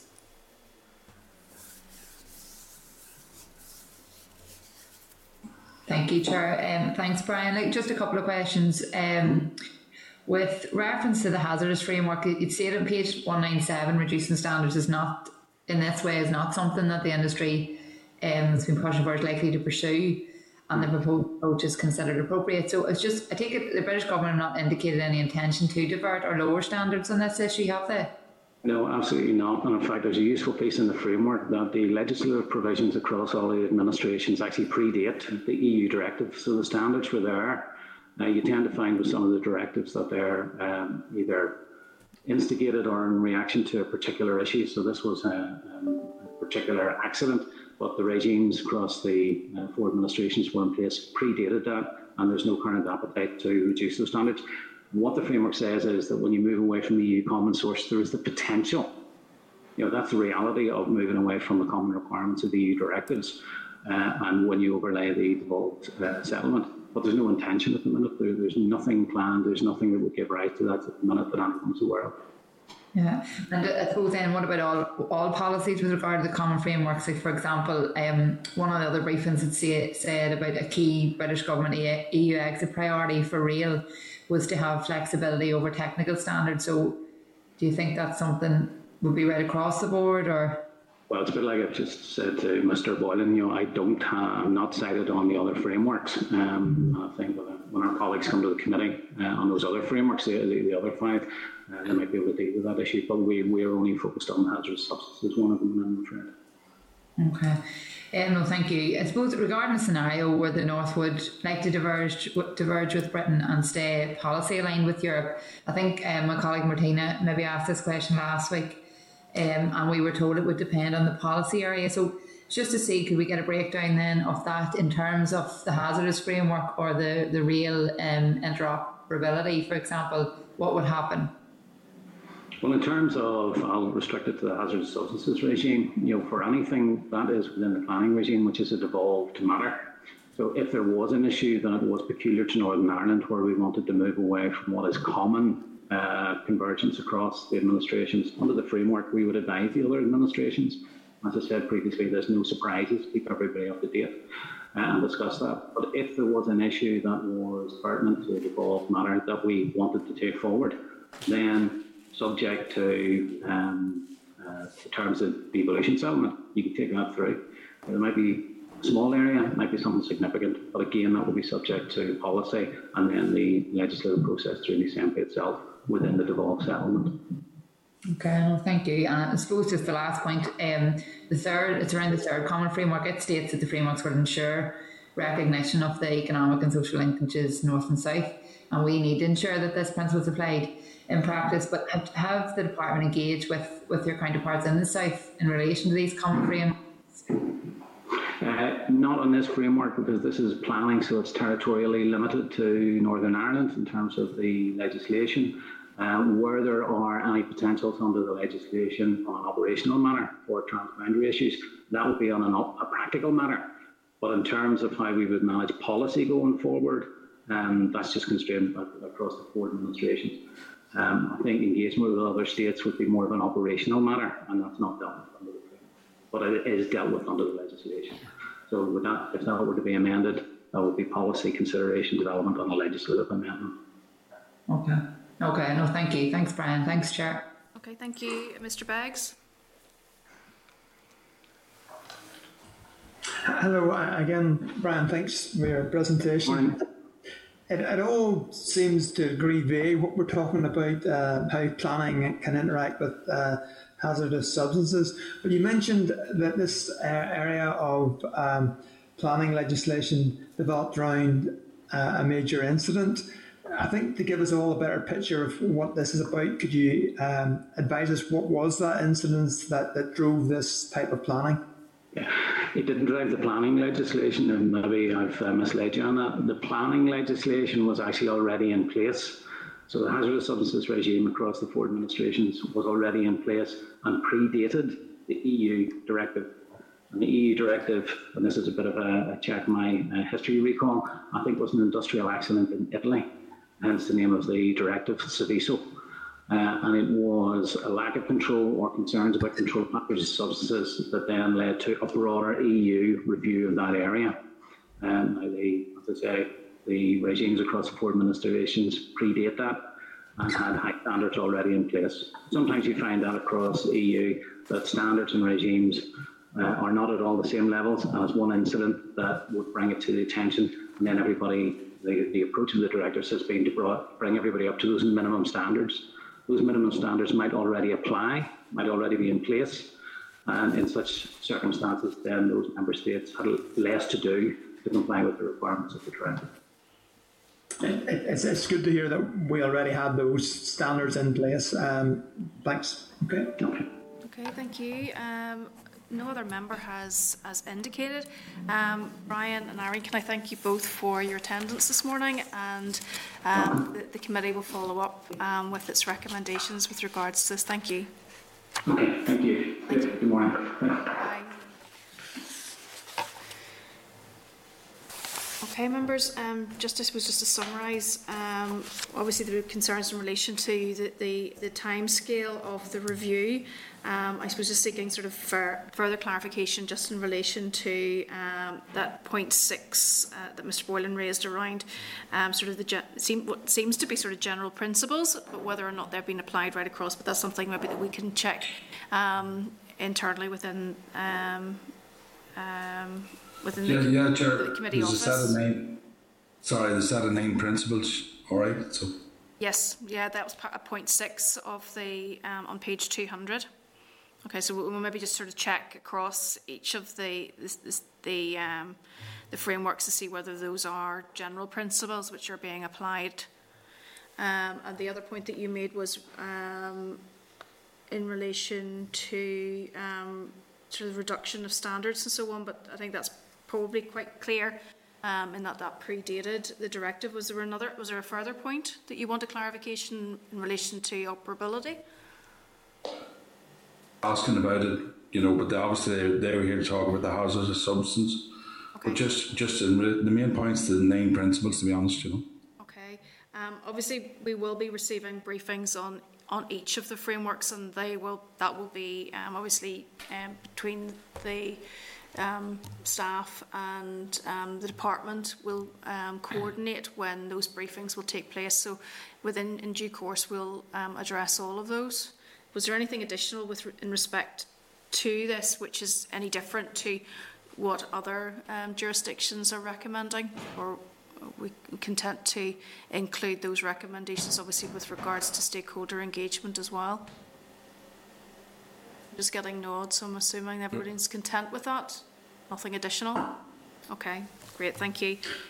Um, Madam Chair. Mr Beggs. Um, I had my hand raised, um, but it must be difficult managing Sorry. remotely. Um, Yeah, I'm going, Um, I'm going between looking at the screens and mobile phones and. Um, um, the, the point was made there that there's a two-year plan process here uh, to put uh, the arrangements in place, um, but there, that there's the ability to shorten it if, if, if there is a need and issues arise. Two years, in my mind, seems a long, long time, and it might be better to um, see if that can be expedited so that should issues arise, everyone is in a better place to address them. Yeah, yeah, I think that there may be sort of a, a common approach with regards to that, and that they maybe there, there ha- this has been raised as a concern. Although, as, as Brian said, if there is a particular issue, that that can be reduced. But probably in the first instance, and the point was made by Miss Anderson too, that perhaps an earlier review, um, and then perhaps then looking to something every two years might be something that they may want to consider. But maybe they may want to look at the initial review being in a short in a shorter period. Is that what you're suggesting as well? Chair, I agree with uh, what you've just outlined. I think the two years is too long, and I agree with what Roy is saying. It may, as it rolls forward, we may be comfortable enough as the scrutiny committee to be able to do that every few years. Um, but in the first instance, I do think it needs to be shorter so that we're across uh, what is taking place and that we can do our role and our scrutinising role properly and effectively. Okay, and uh, that might be something that we may want to look at for, for each of the frameworks as well, just in, the initial stages of this, because obviously every, this is new to everyone. Okay, so members generally content? Okay, thank you. Moving then to our forward work, programme, which is item nine. Um, if you go to page 218, um, next week we have um, very topical um, roads maintenance and winter maintenance, and then we also have some outstanding um, briefings from um, research in order. We want to spend some time looking at, at that as well. Members are content with forward work programme at this stage. Obviously, this is very fluid. Okay. Um, do members have any other business? Chair, one bit. Mr. Boylan? Yeah, Chair, I just, I'll put it in writing, but I just want to raise it. It's, I've been contacted by the, by the taxi industry in relation to the operational hours over the weekends in Belfast. So I'll put it in writing to you. I just want to put that on record, okay? Okay. Anyone else at this stage? No hands raised. Okay, thank you. Um, the next week's meet- meeting will take place at 10 a.m. Um, we will be in the, the Senate chamber, and as I've said, we'll receive a departmental briefing on roads structural maintenance and winter service, and also a briefing from Assembly Research on business models within um, UK and the Republic of Ireland water sector and electric vehicle waste. So if members are content, we shall adjourn. Thank you. Thank you. Thank Northern Ireland Assembly, Committee Room 29. This is the Northern Ireland Assembly, Committee Room 29.